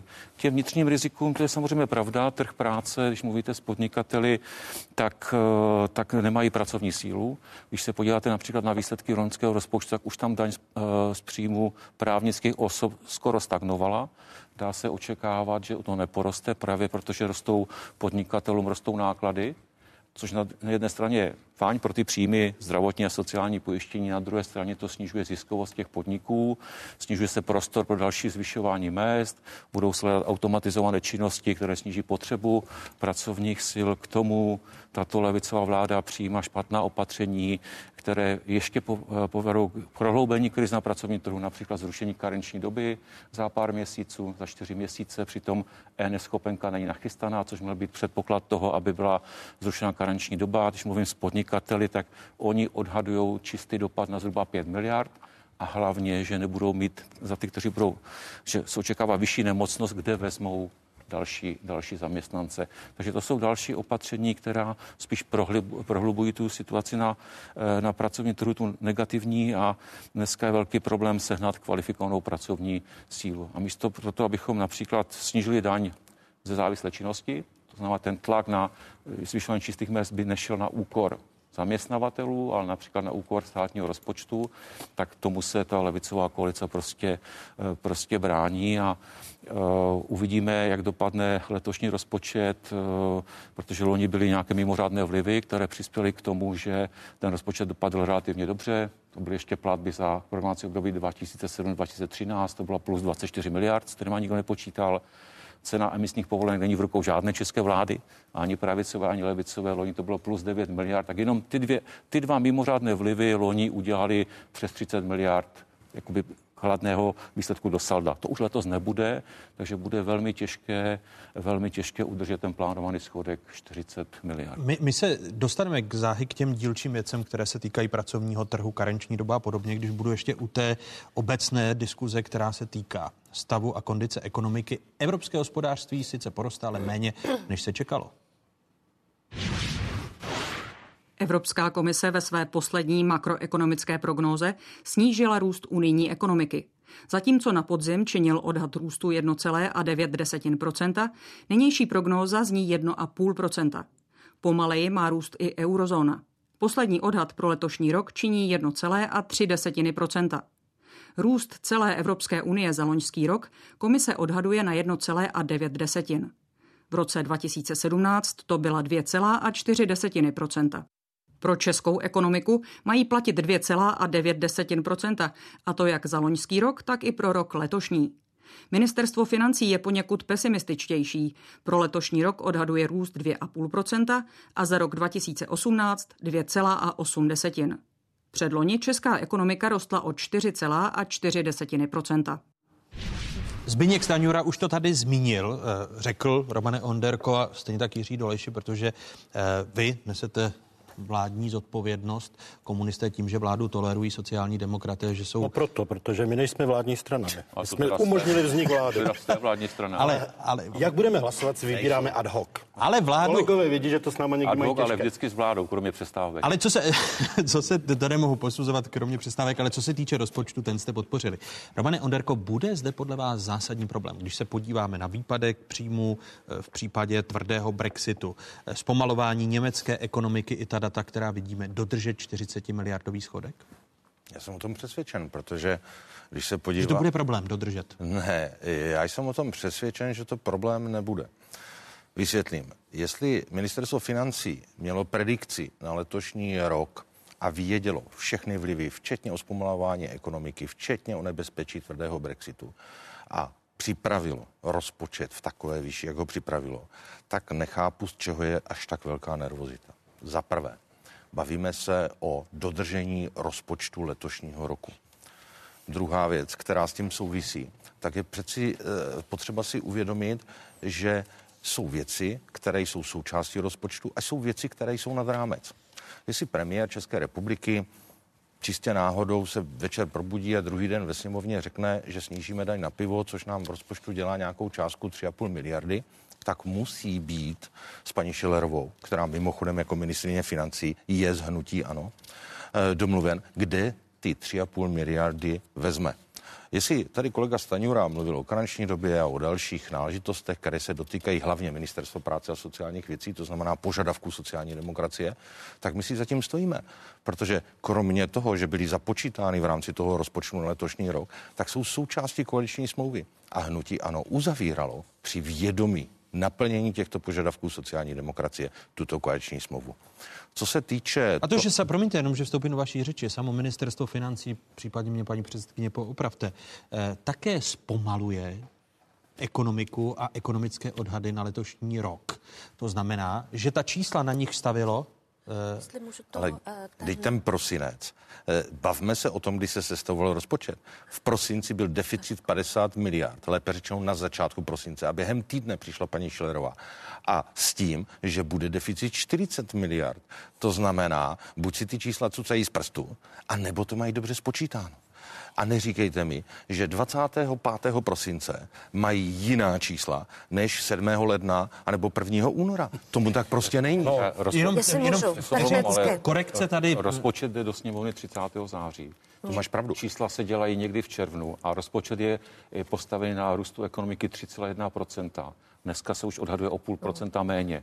A já tomu rozumím, že prostě nemůžu pravdu, ale ta v korekce- květnu nebo v červnu korekce se dělala 2018 mám jiná čísla. roku prosince přeci. Ne. A teď dělala. Tak, já bych ráda k, tomu, eh, k tomuhle řekla, že, že tady, tady eh, konstrukci rozpočtu v momentě, na, příští rok, v momentě, kdy já mám eh, znalost, přesnější znalost dát pouze o prvním čtvrtletí roku aktuálního. To znamená, já dělám rozpočet na rok 19 a mám čísla za první čtvrtletí Ano, 2018. Tak. Ano. A tam ten rozpočet byl postaven pro rok 19 na nějakých třech procentech. A v momentě, kdy, kdy pro rok 2019 a v momentě, kdy se zhorší ta makroekonomická prognóza, což se stalo teď koncem vlastně, Ledna? koncem měsíce, tak eh, ministrině promptně reagovala na to, že ty příjmy se pravděpodobně nenaplní. To je naprosto logická věc a eh, z toho Bude nemůžeme... podle vás dodržet ten schodek 40 miliard, nebo vláda bude muset sáhnout k úsporám? Eh, Vláda, vláda o tom hovoří tak, jak říkala paní ministrině, pokud se jí podaří splnit aspoň část toho, o co se snaží, tak si myslím, že se ten schodek podaří udržet. Ale nebude to jednoduché a určitě už nebudeme, eh, to nebude eh, rok 2019 dalším rokem v řadě, kdyby státní rozpočet skončil lépe oproti tomu, jak se čeká, nebo oproti tomu, jak byl naplánován, protože to byla série let vlastně hmm. s lepším než očekávaným hospodařením. To je u konce. Za Národní rozpočtovou radu očekáváte výpadek na příjmové straně rozpočtu v letošním roce tím, že se zhoršují ta data, když se můžeme podívat na německou ekonomiku, o které uh, už byla řeč, že v celém loňském roce se hrubý domácí produkt Německa podle posledních údajů Spolkového statistického úřadu zvýšil o 1,4% na místo dříve ohlášeného 1,5% Růst zpomalil z předloňských 2,2% a byl nejslabší od roku 2013, kdy se HDP zvýšil pouze o půl procenta. Koncem ledna německá vláda také zhoršila odhad letošního růstu domácí ekonomiky na 1%. Z dříve předpokládaných 1,8. To znamená téměř o, o 1 A německá hospodářská komora čeká 0,8. Uh-huh. Takže ještě... Obávám se. A proto se, proto se vás ptám, paní předsedkyně, o kolik se zhorší příjmová strana rozpočtu touto korekcí? Tohle to teď eh, přesně říci nemůžeme. My musíme, musíme vidět, jak ta situace se bude v průběhu roku naplňovat. Ale to, co dělá paní ministrině, mě naplňuje jaksi vírou v to, že bude schopná v, postup, v postupu toho roku eh, jak si korigovat ty výdaje. Eh, co, co dělá paní ministrině? Já jsem si jenom všiml, možná mě poopravte, že chce korigovat rozpočet na rok příští, nikoli 20, rozpočet Přesně na, tak. na Já rok mám pocit, letošní. že teď trošku mícháme rok 2019 a 2020. Hmm. Rozpočet na rok 2019 s tou 440 miliardovým deficitem opravdu asi neskončí v krásných kladných číslech, to je pravda, ale myslím si, že tam je rezerva, čili eh, nemyslím si, že splníme plán deficitu 40%, že tam rezerva je. 40 miliard. 40 miliard jsem řekl, ano. Jste řekl procent 40. Tak to se omlouvám.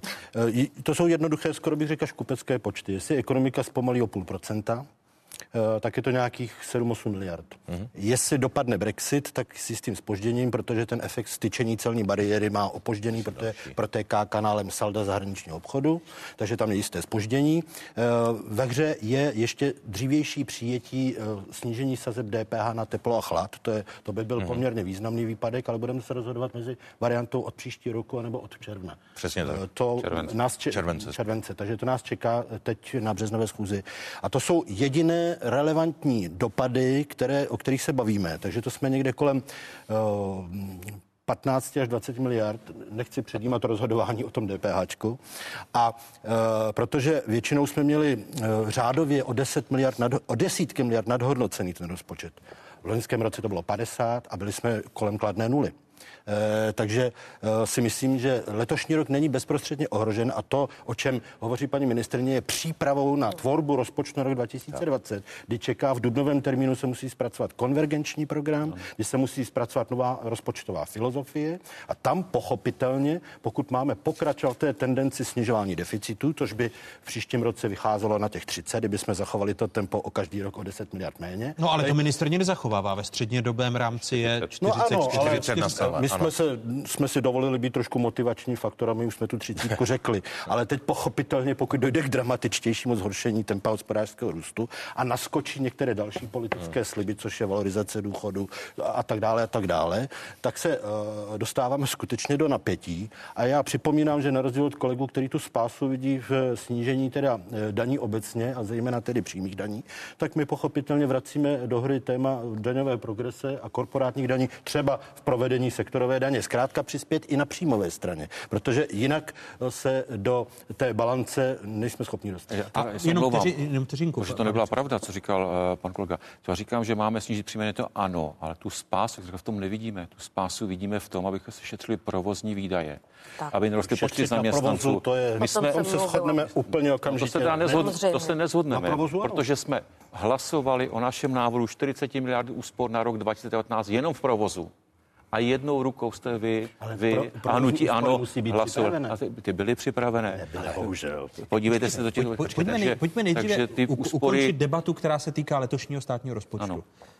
Myslíte si, že schodek se podaří všichni u tohoto stolu dodržet? Ano. Protože dostatečná vata a to, jak se rozpočtovaly eh, rozpočty v těch uplynulých letech, jasně ukazují, že když výrazně oslabí ekonomika, vypadne nějakých 7-10 miliard na příjmové straně, tak to hmm. rozpočet to zvládá. V případě Brexitu, a já se domnívám, že spíš bude použito ustanovení o odkladu toho rozhodnutí, než že by na nás spadl ten Brit, eh, tvrdý Brexit, tak si myslím, že se to zvládnou letos dá.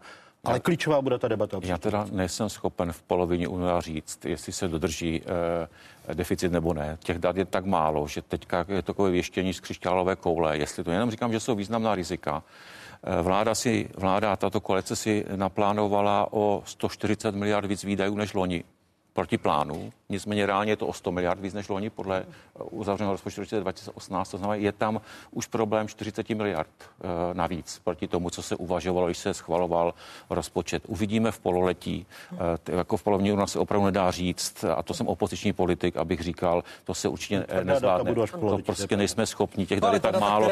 Ty trendy ukazují rizika. Bez že jsou rizika. daleko větší, než se předpokládala ta rizika při tvorbě toho státního rozpočtu. A do toho si vezměme ještě rychle rychlejší inflaci, která bez zesporu bude tlačit na růst mest eh, v roce příštím, tedy v roce 2020. Eh, Ale tam, tam je přeci se potřeba říci, že byl rozpočtovaný nějaký rámec, byl schválený rozpočet, 40 miliardový deficit. Jsou zde určitá rizika, to bych souhlasil se Zbínkem Staňurou.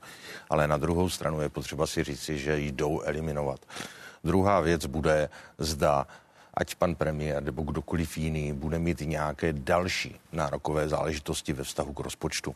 To znamená k čerpání. A jestli budou se stále vyvolávat, ať to ať formou zákonů nebo formou nějakých usnesení vlády, další nárokové části z rozpočtu, tak samozřejmě potom ten problém bude.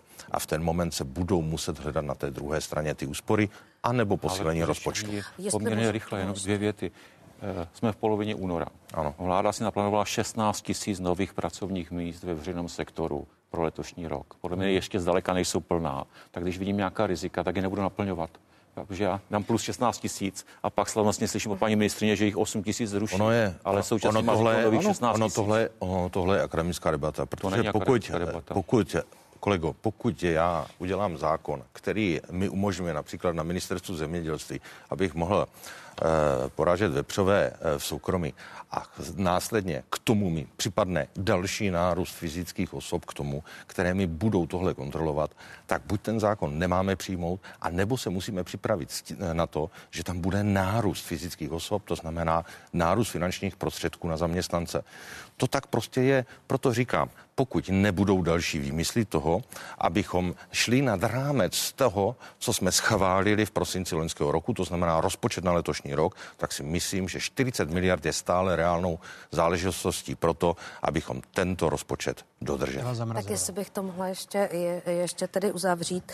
Uh, problém vidím částečně v tom, že podíl mandatorních výdajů dále stoup na celých 57% státního rozpočtu, čili už žádné, ano, ano, ano, které se prostě mohou uh, nějakým způsobem rušit či snižovat pouze uh, na základě legislativního procesu, který je tak dlouhý, že to určitě nemůže být Souhlasím. během toho roku. To je velmi obtížná ano. věc.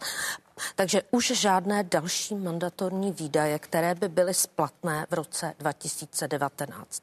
Nic takového. Potom ten 40 eh, miliardový schodek je eh, možné dodržet tím, pokud se ty úspory v provozu, a to je to, o čem jsem mluvila uh, před chvilkou, pokud se ty úspory v tom provozu začnou hledat okamžitě, už v tom průběhu roku 2019. Ale to a to je ministri, určitě... Ale to zatím ministrině nehledá. Já jsem se z toho pochopila, že vlastně rezorty, rezorty uh, ty možnosti mají vlastně už se zabývat i tím rokem 2019. Co osobně vidím jako velkou neznámou, je daň z příjmu právnických mm-hmm. osob, protože ta se vlastně platí ze základu o rok starého, čili v tom mm-hmm. roce 2018 my už jsme tam měli maličkatý výpadek mm-hmm. a to, to šlo vlastně o daň ze zisku 2017. z roku 2017, který mm-hmm. byl velmi dobrým rokem. A my neznáme ještě ta data o tom zisku přesně eh, z toho roku 2018, čili my tady, tady vidím možnost výpadku pro ten rok 2019. Jak, jak velký by to mohl být výpadek? No myslím si, že to může být, může být v řádu zase několika miliard. No, ne ovšem, já bych dramaticky. malou drobnost připomněl, že daň z příjmu fyzických osob, eh, tam je největší koláč, jsou ano. daň ze mzdy. A eh, mzdy rostou. A je vysoká hmm. ekonomická aktivita. Otázka, jak se to bude vyvíjet v roce 2019, když jsem viděl poslední odhady, tak naše Česká hospodářská komora, nevím z jakého důvodu, jestli taktického, či prostě to tak vidí, tak vidí, že pok- budou pokračovat růst mest. Hmm. Na rozdíl Jo. od jiných institucí, které si Pravda. spíše představují spíše stagnační tendence. Takže uvidíme, eh, jestli porostou, ale průměr, který byl na konci loňského roku dosažen na 32 tisíc, tak se možná příštím roce ještě zvýší a roste medián, čili se snižují rozdíly eh, mezi jednotlivými mzdovými kategoriemi, takže ten mzdový růst logicky přinese určitý inkaso daně z příjmů fyzických osob. Ale i tak je to tím velmi optimistické. rozpočet počítá. 11% S tím už nárůst. rozpočet počítá. Předsedkyně má pravdu. Už rozpočet s tím počítám skoro 11% nárůst ve schváleném rozpočtu. To je daně ze závislé činnosti neboli daně ze mzdy, ať to vysvětlíme. A ten výpadek na uh, daní z příjmu, paní předsedkyně, když říkáte, že jde o Jsem řády... Daň ze zisku z právnických Ze zisku osob. právnických Určitě osob, jsem ne nemyslela DPFO, to No. jsem Ano, nemyslela. daň z příjmu právnických osob, tedy ze zisku. Mhm. Tak, tak uh, to by rozpočet unesl. Pokud se Tak najdou... jak je na- Určitě. No pokud se... Tam se určitě bavíme ano. o jednotkách miliard. Tam si Pro boha to není obrovský ne, balík. to nejenom To se dá, jenom- to se jenom dá opravdu úplnost, ustát. že- Jako jedno z rizik. Jako, jako jedno z... Jako jeden z faktorů prostě. To máte tady pět, tady osm, tady osm, tady pět, každý se ustál dokupy, už je to 20, jenom ty tři problémy, které jsme tady měli. Protože říkám, ta ri- rizika existují a když se se sejdeme v září, tak budeme vědět, jaké budou výsledky třeba za 8 měsíců a uvidíme, Pak už to bude jak se ta ekonomika Ano, vyvíjí ano. reálně. Ale Souhlas. už, te, už teď vi- vidíme uh, diskuzi, poměrně obtížnou diskuzi sestavování státního rozpočtu na rok 2020, kterou odstartovala sama ministrně Mhm. financí. Eh, Nejnovější data eh, za inflaci. Ekonomy i bankéře překvapili její prudký růst v roce letošním. Podívejme se na inflaci.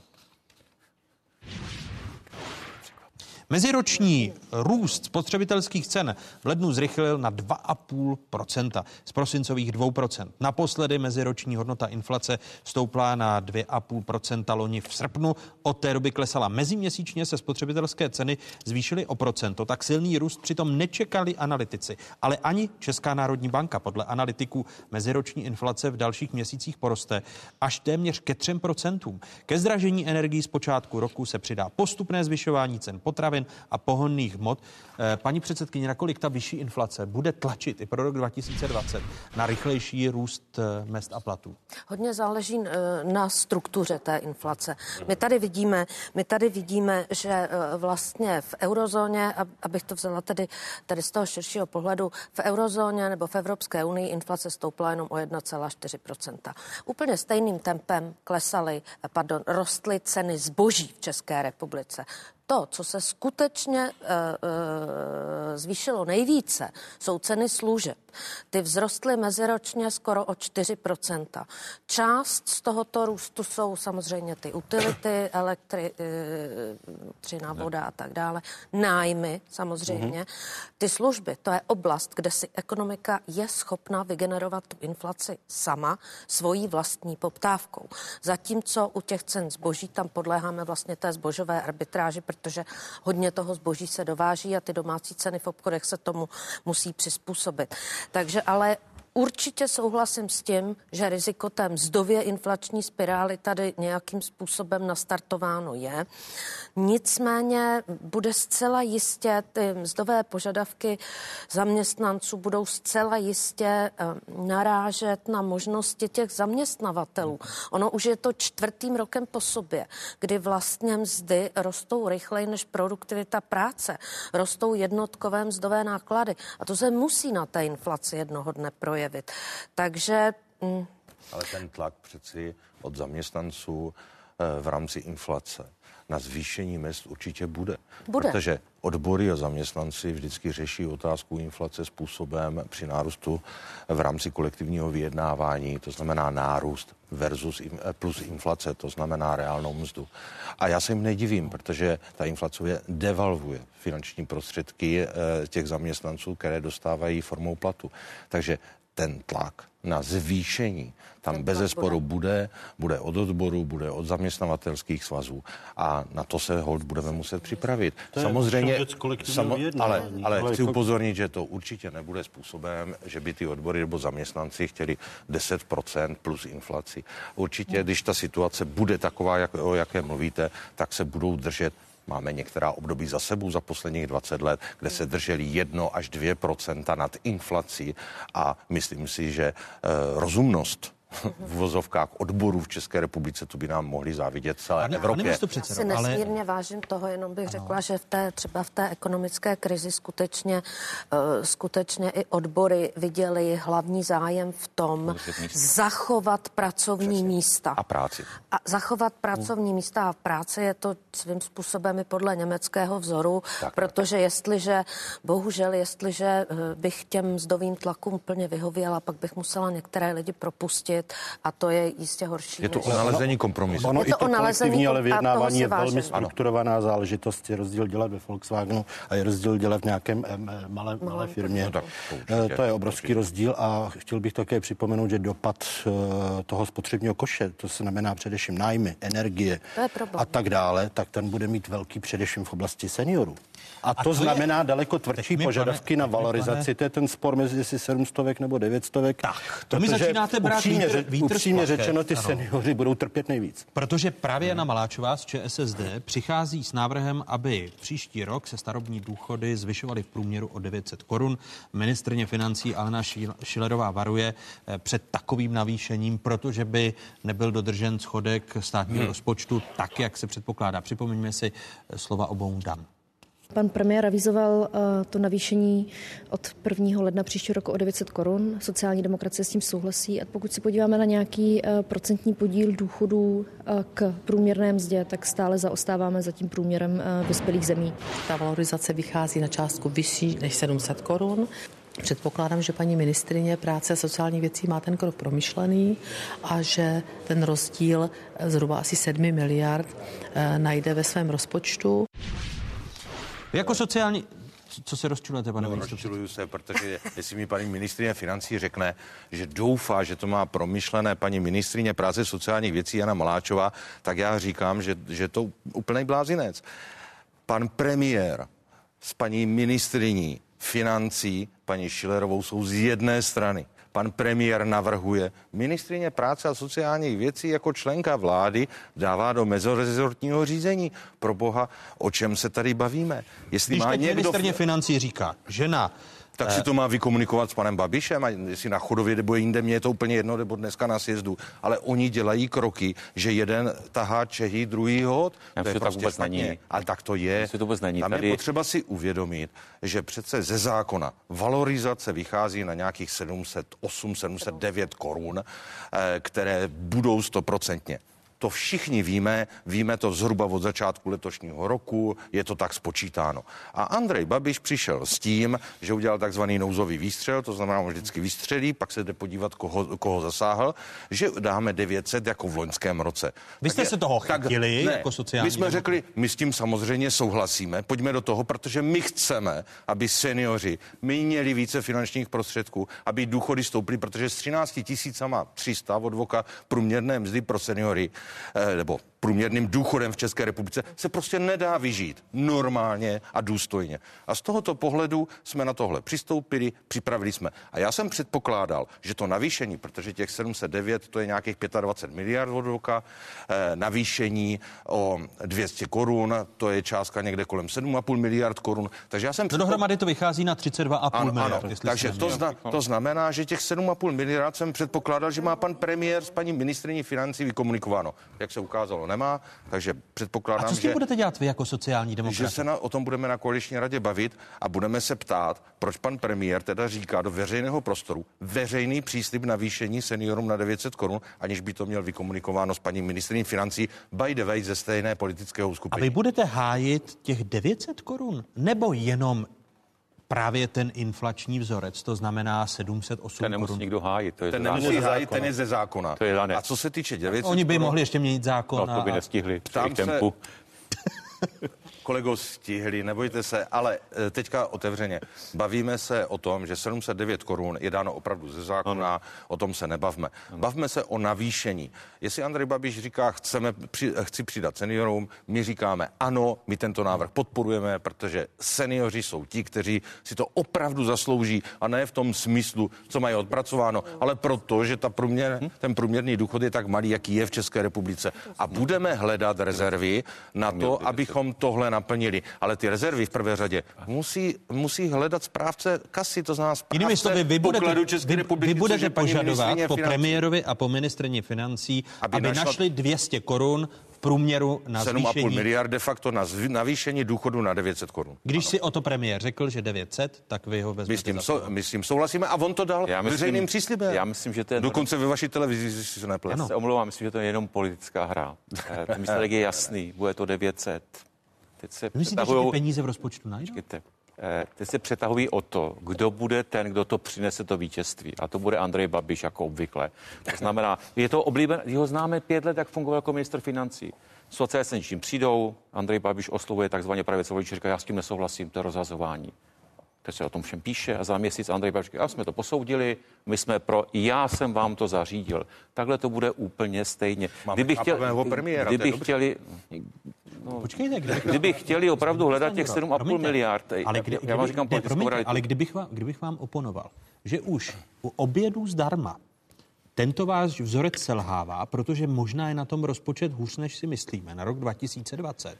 A že premiér Andrej Babiš, který sám přišel s plošnými obědy pro děti a bylo to v čase, co byla kauza Andreje Babiše mladšího, spočítalo se to na 5,5 miliard Nebo taky 11. a zjistilo se, a zjistilo se, že ty peníze nejsou, tak najednou se bude přidávat jenom 100 milionů na dosavadní A přerozdělování. to bych, to bych naopak ocenil, to racionální. Jsme, minule, když jsem byl u vás, jsem o tom debatoval s paní ministriní Maláčovou, ukázal, že jsem měl pravdu, že to je příliš plošné, příliš administrativně náročné. Tak to bych ocenil, nemusím a vy vždycky myslíte, vládu. že se to nestane u důchodu, Ne, ne, že ty peníze ne, ne. Andrej Babiš nemá Na- a že najdou- těch 7-8 miliard nenajdou? Ale Já myslím, že je najdou. Já myslím, v rozpočtu, který má 1 a čtvrt bilionu, aby se nenašlo 7 miliard, ale je to věc vládního provozu, tak, aby se dohodli, já ty to, jsou bych to- racionální. eh, Zbytečných 6 miliard na slevy na jízdném, které, které se raději mají použít na ty důchody. Můj, kdyby chtěl vládě radit, kde má hledat, má to skoro, má to skoro pokryté, eh, protože ty důchody zasahují plošně všechny seniory, ty slevy jenom některé, kteří cestují, někteří necestují, nechtějí, nemohou.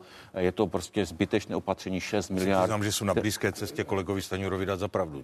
Takže Eh, protože to, není to, je opravdu... zavedené už trošku Není to, problém, není to tak složité. je otázka jo. priorit. Co je mnohem, ale co je mnohem podstatnější, A vy je, jako, sociál, pardon, jenom, vy jako sociální demokraté, kdybyste si měli vybrat mezi plošným navýšením penzí o 200 korun a zrušením eh, jízdného zdarma pro studenty a pro seniory, tak byste si vybral zrušení jízdného zdarma? No tak bych to udělal tím způsobem, že bych udělal uh, zrušení jízdného na 70 let věku, vyšlo by mi to na nějakých řádově necelou jednu miliardu a tím pádem bych ušetřil 6, cel, eh, 6 celé, Pět- a, pět- pět nebo miliard. 5, 5 miliard a pak by zbývalo už jenom 2,5 miliard, abych mohl navýšit cenu. A to je s skutečně tím, s tím se, rozpočtu, to, se, to se opravdu to se ani dá tak nedá řešit. plánovat. Eh, Ono ty plošné, eh, plošné škrky, o, o kterých se tady bavíme už poslední měsíc ve veřejném prostoru, minus 10% ze všech ministerstvech, to znamená každý desátý vystoupí, si mrtvý, to je prostě špatně. My se musíme bavit o tom, jakým způsobem ty ministerstva vykonávají tu činnost. To znamená, máme zde nějaké odbory, které lze sloučit. Já si myslím, že tam může být no. ta úspora. Můžeme se... toho personálního auditu, který se teď dělá. A, ale pozor, a, a bavíme se, Konečně, bavíme se o tom, že jednotlivá ministerstva musí přijít s těmito návrhy samostatně. A tam si myslím osobně, že by mohlo dojít k úspoře někde kolem 5%. ještě- Ale to, že říkáme 10% dolů, tak je správně, protože to je ten prvek, kdy já nutím ty ministry, aby nacházeli ty rezervy. Takže já si myslím, že 7,5 miliardy lze najít v rozpočtu, je to pouze otázka chtění. Já kdybych chtěl ještě poradit vládě, kde má hledat, tak to jsou národní dotační tituly. Neuvěřitelná suma nespravedlivého systému. Vím, Ty, ty dotace jsou v desítkách miliard korun. A když paní předsedkyně mluvila o těch mandatorních výdajích, výdaj, tak k tomu ještě připočtěte kvazi mandatorní. A my pak vedeme velkou politickou debatu. Rozpočet má 1,5 bilion, 1500 miliard a my reálně politici rozhodujeme o 300 reálně. Na to se zužuje plnění našich volebních programů. je velká 1000, pravda. 1200 miliard už je dané buď mandatorně nebo kvazi mandatorně, takže ta debata i ten politický střed je čím dál nudnější, protože vlastně není o co. Eh, K tomu, k tomu, aby se to zvýšilo, musí být odvaha. Vláda nemá žádnou odvahu. Reformovat Reformovat rozpočet. výdaje. Výdaje a strukturu rozpočtu. Na to musí být odvaha. Naše zkušenost taky je řekl hořká, že na to musí být větší většina než 101, protože to pak nemá dlouhého trvání. Ale bez toho to nepůjde. My jsme vládě dlouhodobě vyčítali a vyčítáme, že vlastně pět let ekonomického růstu prospala v debatě o tom, jak reformovat mandatorní výdaje. Hmm. Já teď neříkám, kde, já nebudu ukazovat prstem každý o 10%. Souhlasím s panem poslancem Onderkou, že to není správná cesta, každý, každých 10%. Ale ta debata vůbec neproběhla. A, takže těžili jsme z toho, že nám vlastně rostly příjmy víc, než jsme čekali, protože rostla ekonomika, zvedali se mzdy, tudíž vláda umí utrácet, to jde každé vládě, ale abychom dělali něco s těmi výdaji, tam jsme udělali nic a zase to budeme dělat pod tlakem zhoršené ekonomické situace, což se děje mnohem hůř, no, provádí se mnohem hůř než v okamžiku, kdy máme ekonomický růst, kdy můžeme dát něco i bokem, protože ta transformace bude něco stát hmm. změna a bohužel žádné rezervy nemáme. Vládní koalice na počátku února, tedy koaliční rada, přišla s tím, že je zapotřebí šetřit. Ekonomika zpomaluje, příjmy rozpočtu se budou snižovat. Eh, podle předpokladu ministerstva financí bude daňové inkaso o 13,5 miliardy nižší. Eh, sociální odvody se sníží o 8 miliard a kvůli zrušení karenční doby, o které už tady byla řeč, přijde státní rozpočet o 3,5 miliardy korun. Eh, škrty na ministerstvech. Podle tabulky ministerstva financí, kterou ministrně pro místní rozvoj Klára Dostalová eh, minulý týden v otázkách nazvala, cituji, provokativní tabulkou, by nejvíce mělo šetřit ministerstvo dopravy. Oproti letošnímu roku 14 miliard a oproti výhledu na rok příští pak něco přes 9 miliard korun. Vy jako komunisté požadujete, aby rozpočet v roce 2020 byl s deficitem 30 miliard, to znamená minus 10 miliard oproti střednědobému výhledu. Na tom trváte nebo tím, že se může zhoršit ekonomická situace, tak přimhouříte oči a z tohoto požadavku Vstoupíte. Eh, já si myslím, že trend snižování deficitu je eh, logický a oprávněný. I když se zhorší ekonomická situace. Protože my tam máme obrovský polštář. To je pravda. Takže na tom budete trvat, na těch a 30 miliardách. A vytvořit tlak na to, aby ta racionalizace státu, zdůrazňuje racionalizace výdajů státu, my zásadně odmítáme redukci sociálního státu, tedy sociálních transferů. Ale racionalizace provozu státu je možná. A ten tlak na tu racionalizaci je daný tím, že si ten koridor, ten polštář si zúžíme. Pořád jsou tam rezervy, já si myslím, že i těch 30 miliard eh, neohrozí prakticky nic, nic. podstatného. Ale... Uh, Jinými slovy, budete na tom trvat? Já si myslím, že to je číslo, číslo, které je do debaty rozumné, protože když se podíváte na střednědobý výhled, tak tam je to zastropováno na 40 miliardy. Eh, paní ministrině financí řekla, že přesto vlak nejede, ale přesto snad ani vlak jet nechce.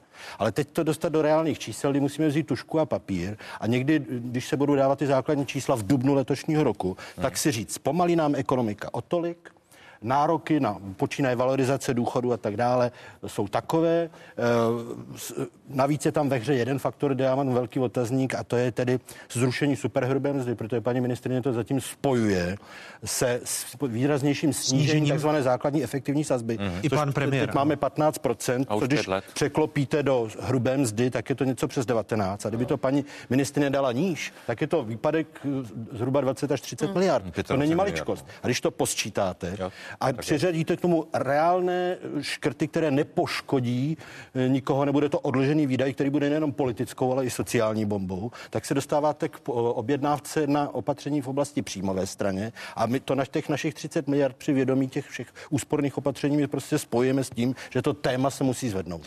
Paní ať, se, ať se to komu líbí nebo ne, já chápu realitu spíše pravicového parlamentu, nejsem naivní, ale to téma tady, to téma tady je a všude ve státech kolem nás, ale ve státech kolem nás to ožívá. To, to žertujete, ale... Na debatu demokratických kongresmenů ve Spojených státech. No to... já, možná paní Cortezová je Možná KSČM je už pravicovou ale stranou. Ona, ona no, zvedá to přece tuto kartu uh, daleko výraznější daňové progrese. Je to tak, je, je to radikální křídlo mezi americkými demokraty, protože to tady všude eh, kolem nás je a my se budeme tvářit, že ne. Tak... To je KSČ podporuje oligarchu, tak se možná stala pravicovou stranou a posílala pravicovou. My zdaníme i toho oligarchu. To jsem zvědav. I toho oligarchu. To jsem zvědav. Zatím sektorová daň a zdanění oligarchu se vám ale, nepovedlo. Ale premiér Pani... jako miliardář je prostě pravicový politik, že sociální demokracie ve vládě tlačí doleva. Je věc druhá. V tomhle má kolega Doleš má pravdu. Tam jste všichni. Je to tak. Tam Paní předsedkyně. Ano. ano, pojďme dál. Eh, navýšení, navýšení starobních penzí na těch 900 korun v průměru státní rozpočet unese. Těch 7 miliard se nadá. Já myslím, že tady pánové ty varianty dali krásně dohromady, pokud by se, pokud by se skutečně uh, tady došlo k opatření, například snížení toho uh, jízdného omezení, omezení jízdného zdarma pro seniory nad 70 problém, let. Jako Nepřipadalo mi to ekonomicky příliš racionální, ale tady potom by skutečně k tomu vybalancování patrně, patrně mohlo dojít. Já mhm. myslím, že pánové jasně, jasně tady ty varianty předestřeli. Je ale možné je... snížit schodek státního rozpočtu v roce 2020 na těch 30 miliard, nikoli těch 40. Když jsme tady říkali, jaký to nám, problém... To nám, to nám ale... Na tuhle otázku nám přeci odpoví Brexit. Jestli bude tvrdý Brexit, já jsem pořád teda velký optimista, že k němu nedonde.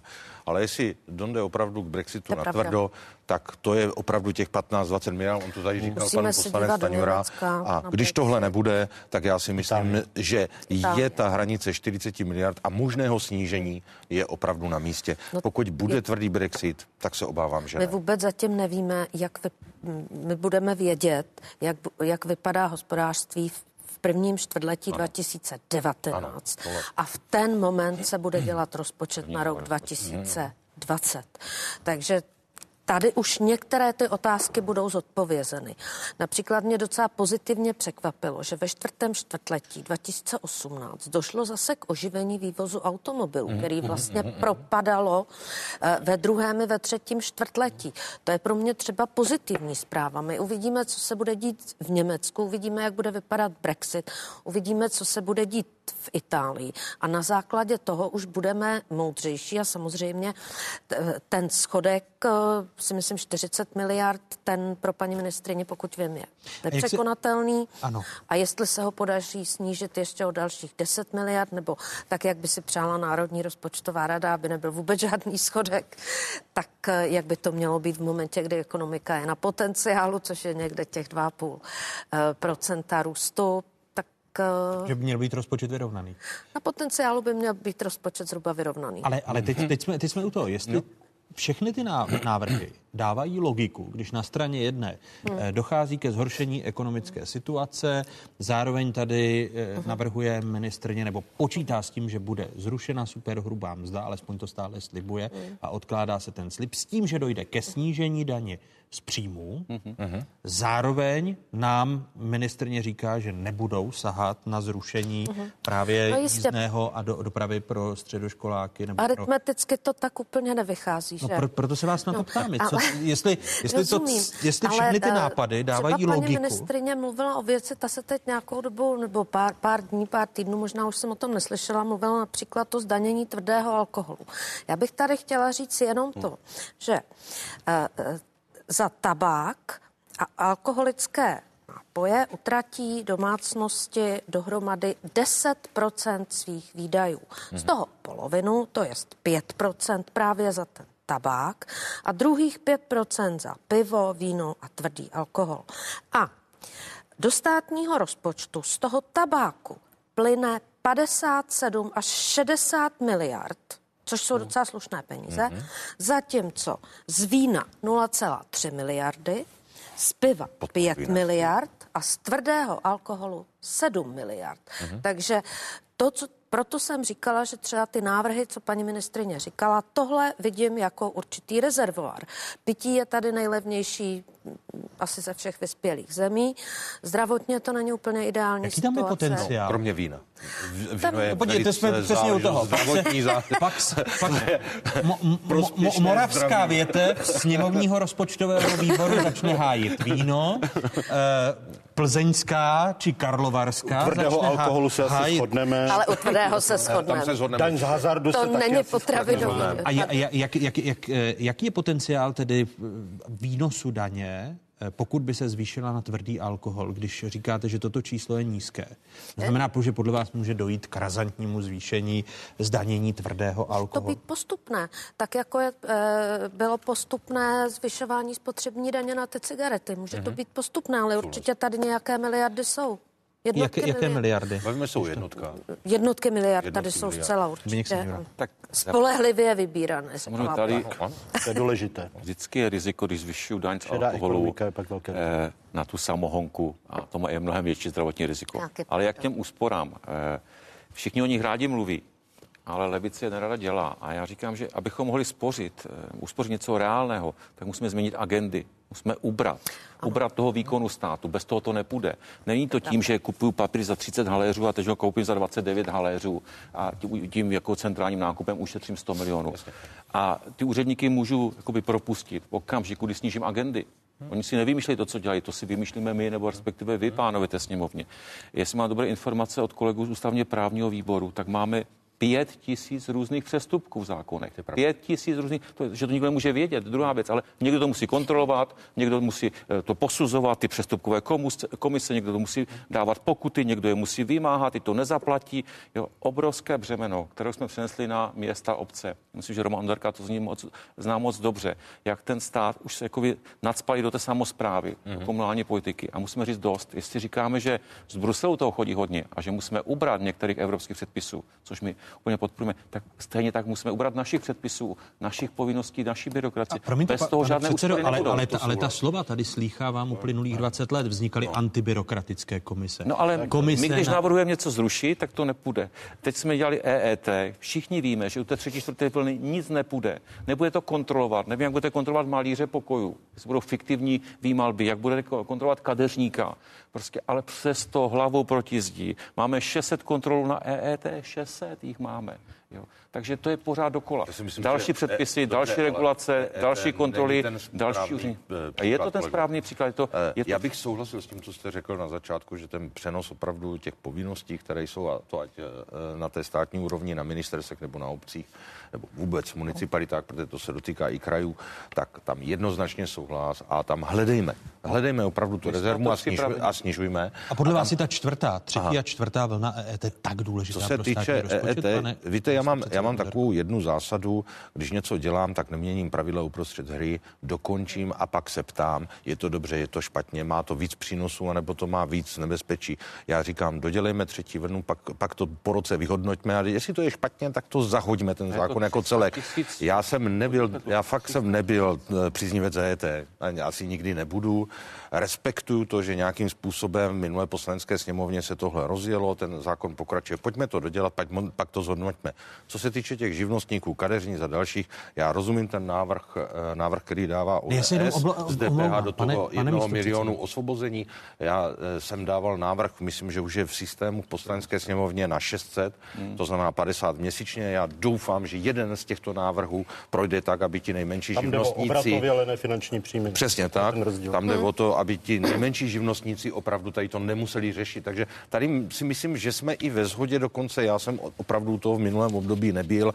Kdyby bylo na mě, tak je to vůbec není. Ale z tohoto pohledu už je to rozjeté, neměňme pravidla, dodělejme to, vyhodnoťme. Jak, kdy, jak když se podívám na vliv EET na DPH v roce 2017, vláda podle pirátského poslance no, hm, Ferienčíka vůbec žádným způsobem nezohledňuje další vlivy hmm. na výnos EET a proto Ferienčík spochybňuje ministerská data. Vládní metodika vliv elektronické evidence tržeb na výnos daně z přidané hodnoty odhaduje na 5,5 miliardy. V případě, kdyby ministerstvo použilo jiný odůvodněný koeficient, vliv EET na výběr daně z přidané hodnoty by byl záporný a dosahoval by hodnot minus 2 miliardy korun. Z daných dat by podle pirátské analýzy bylo daleko reálnější odhadnout přínos EET v roce 2017 na výběr DPH kdekoliv v intervalu minus 10 až plus 10 miliard korun.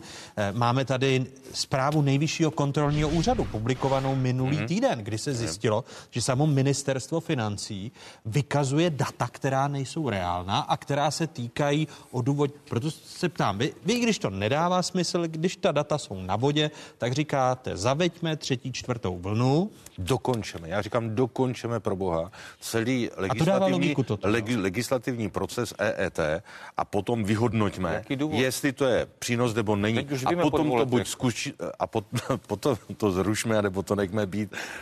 Ne, kdyby bylo na vás, tak vy to rušíte? Po dvou letech už Prosím, víme, že to nefunguje. Kdyby bylo na vás. Kdyby bylo na mě, tak to nezavádím. Tak zrušíte a nyní, a nyní, když to je, tak si počkám na tu analýzu, až se ten legislativní proces celý dokončí. Já bych to zcela pragmaticky, rok. Na Kolegové tady teď předvádějí to, to, co jsme naopak, na roky jo. viděli ve sněmovně, takový ten posvátný boj za praporce, divné jak bitva na Bílý hoře, pro EET a proti EET.